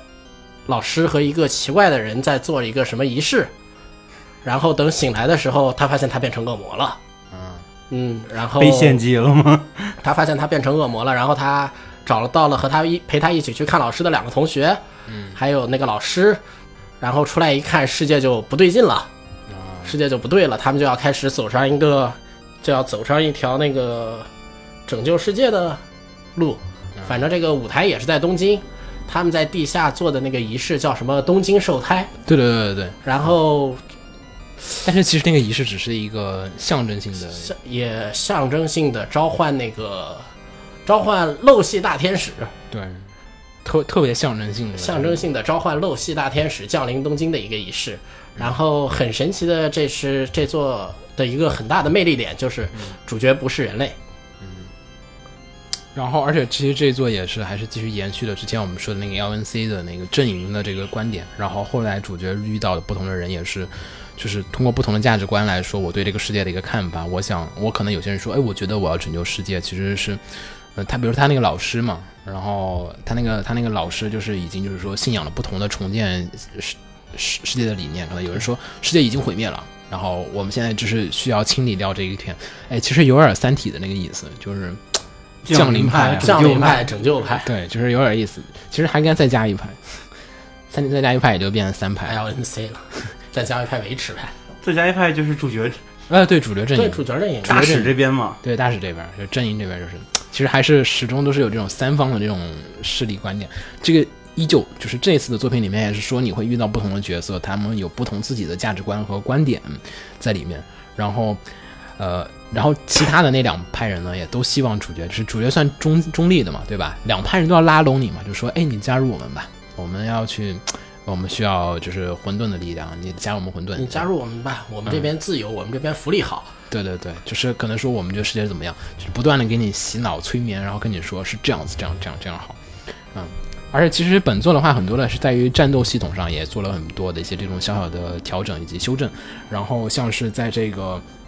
和前面的正传不同，还是说，比如说这次的这个进攻式的这个回合啊，就是有所这个调整，变成那种印章的那个系统，你可以在游游戏进行的时候，就是说你打中对方的时候会消耗一点你的那个点数，然后可以你可以以此来进行一个这种就是战术上的一些调整，会更加的一些丰富以及细致，而且本作难度其实说实话比较难，嗯，我觉应得该是史上最难的一座。应该算，因为其实就是女神系列有一个传统，就是说是你像就是其他的游戏里面，就是说主角挂了你可以复活的，然后你你可以就是说可以就是说加血，但是这个游戏里面只要说是。就比如说你一个主角，OK，你其他有四个队友，我没问题。你四个四个跟你一块的恶魔，然后那四个恶魔如果怎说么死都没问题，怎么死都没问题，但是只要你主角主死角了，死了，你 game 其他 over 四个四个四个恶魔还在，四四个恶魔还在的话也没用。然后只要主角死，就游戏直接结束。你像前面其他两其他两座的话，因为是三个角色，呃，两个就是一男一女嘛，男女主角都在，所以说其实你双角色你死一个，另外一个人还可以把你复活。而且这座存档点也还挺远的，每次一死我就得重新跑尸跑好久。 然后其实真三的话，还有一个人，刚才我们也说到，就是比如说，相当于就说是金子一马先生是从就是其实。呃，加入的比较晚的，但是冈田冈田根史的话，其实算是就是三大元老算是 A 社的三大元老 A 社主三创大元人老之对一了。 A 社其他两个元老的话，在这儿我们也不是就是不是很着重，就不太提他们两个人了。但是，呃，冈田根史的话，其实对整个系列的就是制作部分的话，影响还是挺大的。就是在当年 A 社只有六个人的阶段里面，他就是其中的一个人。然后就是说，真的是说伴随整个系列走过了十七年去，年对，然后就是零三年的时候，那个像真三是他最后一部作品嘛。首先，真三真的是一部非常，就是说非常棒为的后面奠定了很多的东西。你像我后面玩的，就是说，呃，女神异闻录的一些系列的一些模型啊，都是从真三的时候调过来的。它在那个真三里面的创作，比如说像是积攒了很多的 PS2 的开发经验，也给后来的就是这种恶魔的 3D 化。就是当年其实你想想，那个你要把所有的 2D 的东西转成 3D 的时候，那个工作量还是挺大的。然后就是以至于后来现在 PS 就是后来所有的 PS2 的作品，所有的就是东西都是在从就是真三里面就是拉资源过来，我跳着用，嗯。而钢钢铁就是最早是先是做程序，然后其实就他是从程序开始进入这个公司的，然后做一段时间之后，然后变成制作人，然后开始成为监督，然后再到后面就是开始变成又变成制作人，就是跟那种就是就是属于沟通协调的那种人，就是属于因为你像金金子一马先生本身是一个那种，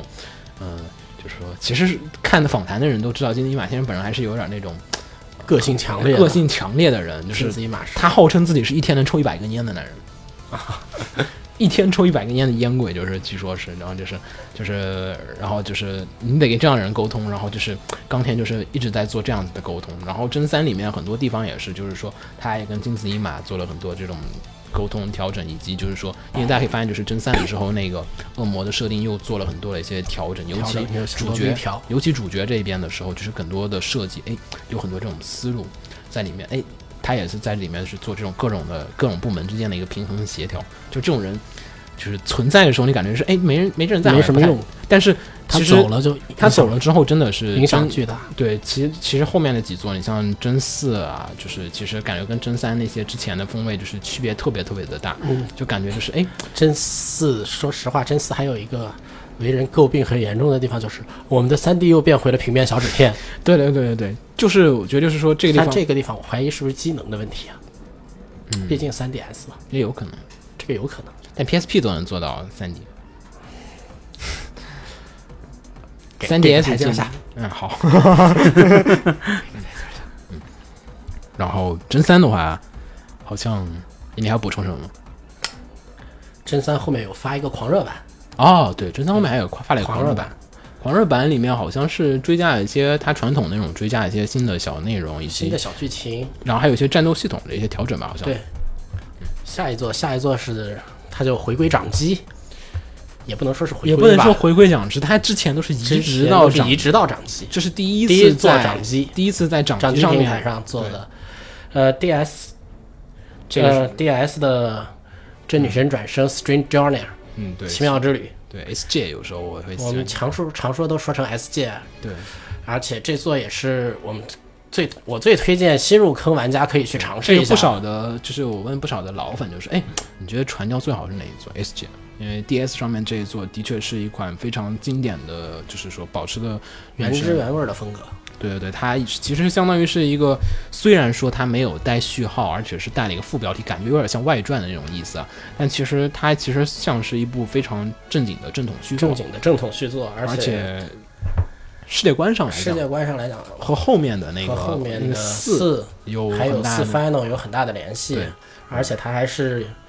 少见的一部有汉化的作品。对，而且其实本作还有一点比较厉害，就是在于说之前的故事基本都发展在东京，这次发展在南极，对，然后就是哎，怎么突然终终于东京是不是拆掉了，已经没了， 然后大家是不是都搬到南极去住了？嗯然后然后发现它是另一个世界，也是重启了世界。对，而且而这次这一座的这个就是多路线的选择，我觉得其实还比较有意思。我个人还比较满意 SJ 的这个剧情的选择，嗯你对能感受到不同的结局的这种魅力以及这种 S 界它的每一条路线，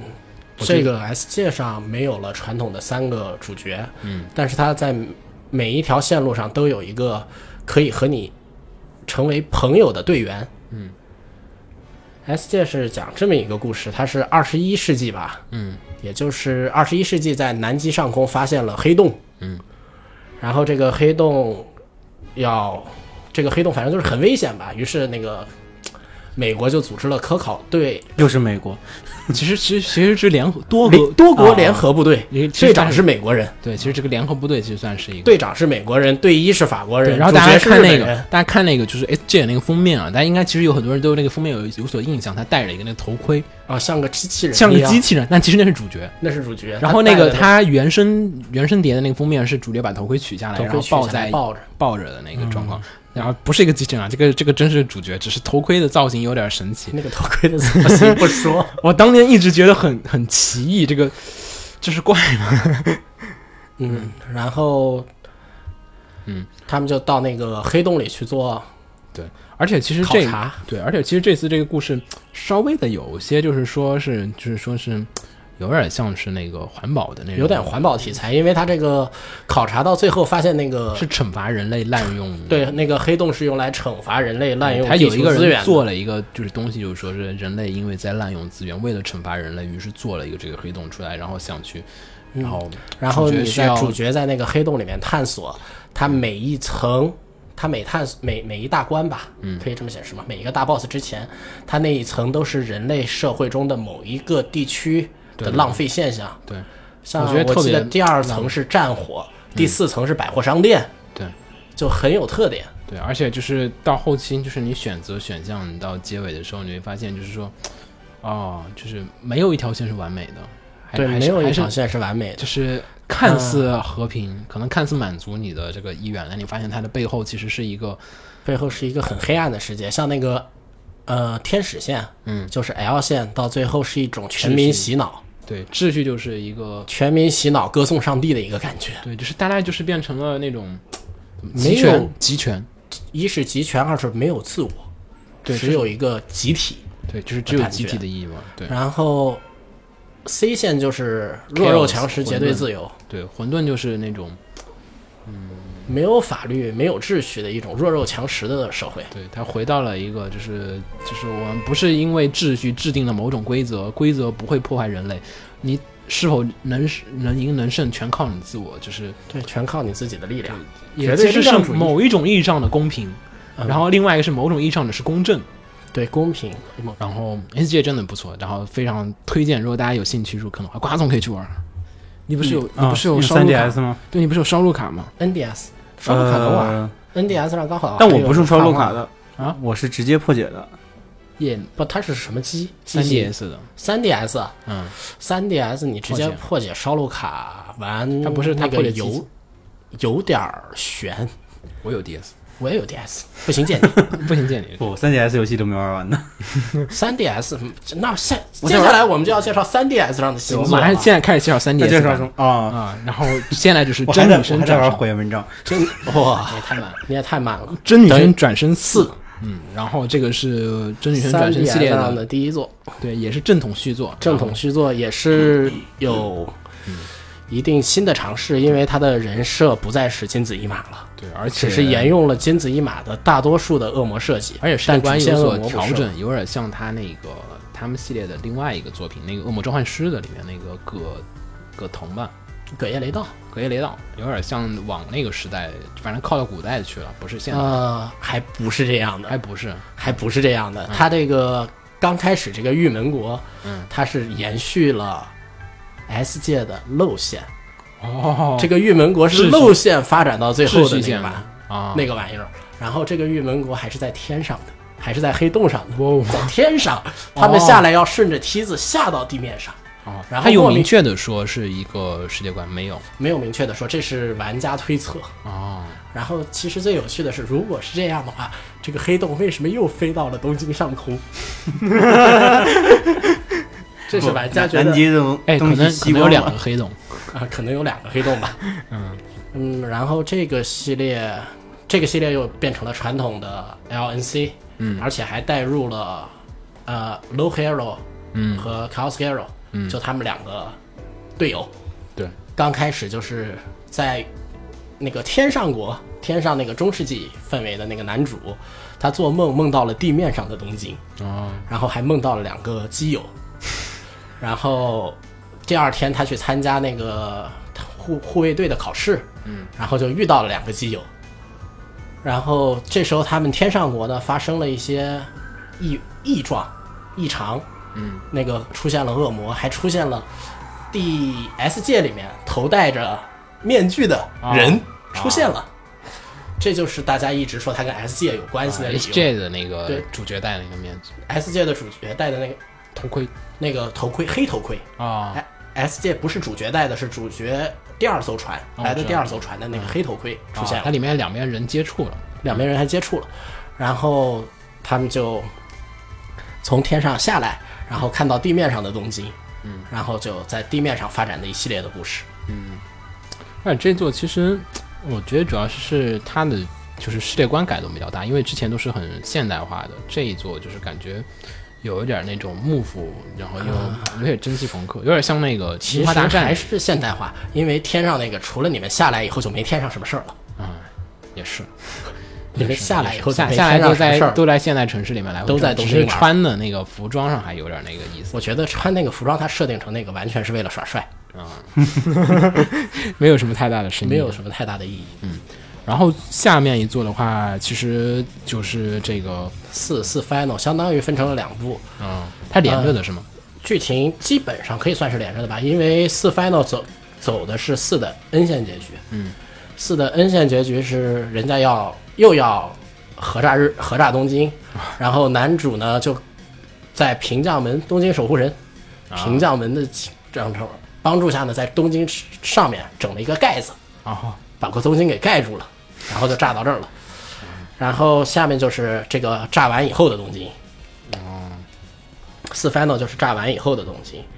然后呢，这个男主呢，这时候炸完以后的东京，他就分为了几个势力，基本上就是多神多神教派和一神教派的对立。嗯。然后在这对这座里的，它不是很严格的 LNC，对，它并没有就是说是那种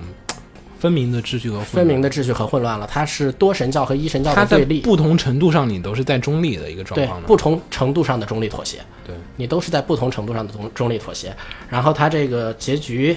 也是在多神和异神之间分别不同程度的中立。嗯，然后这个多神和异神呢，再配合它这个发售时间呢，有一种影射伊斯兰教的感觉，啊，它它那个战斗系统变化很大吗？这一座没什么变化。没什么变化，还行是吧？还嗯，还是原样，在攻击敌方弱点以后会获得额外的一个回合，嗯，还是一样。还是一样的。然后差不多，然后女生系列其实最新的一座也就是这个了。对，后，然后女神系列整体系列来说，给人的感觉其实，让我来说的话，就是一句诗就能概括。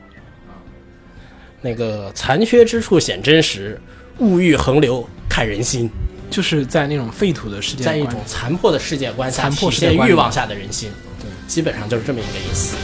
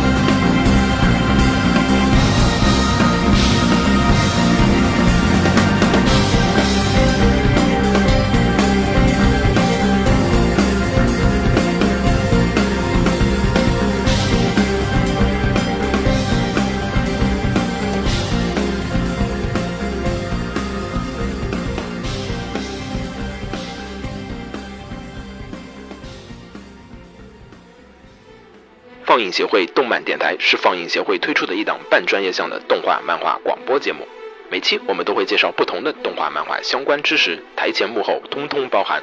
当然，我们的内容也不仅限于动画、漫画，还包含了轻小说和 A l K 之类的二次元相关话题。欢迎大家发送你想要收听的话题和更多的讨论到我们的官方微博或我们的官方微信。我们的官方微博和官方微信是放映协会，邪是邪恶的邪哦。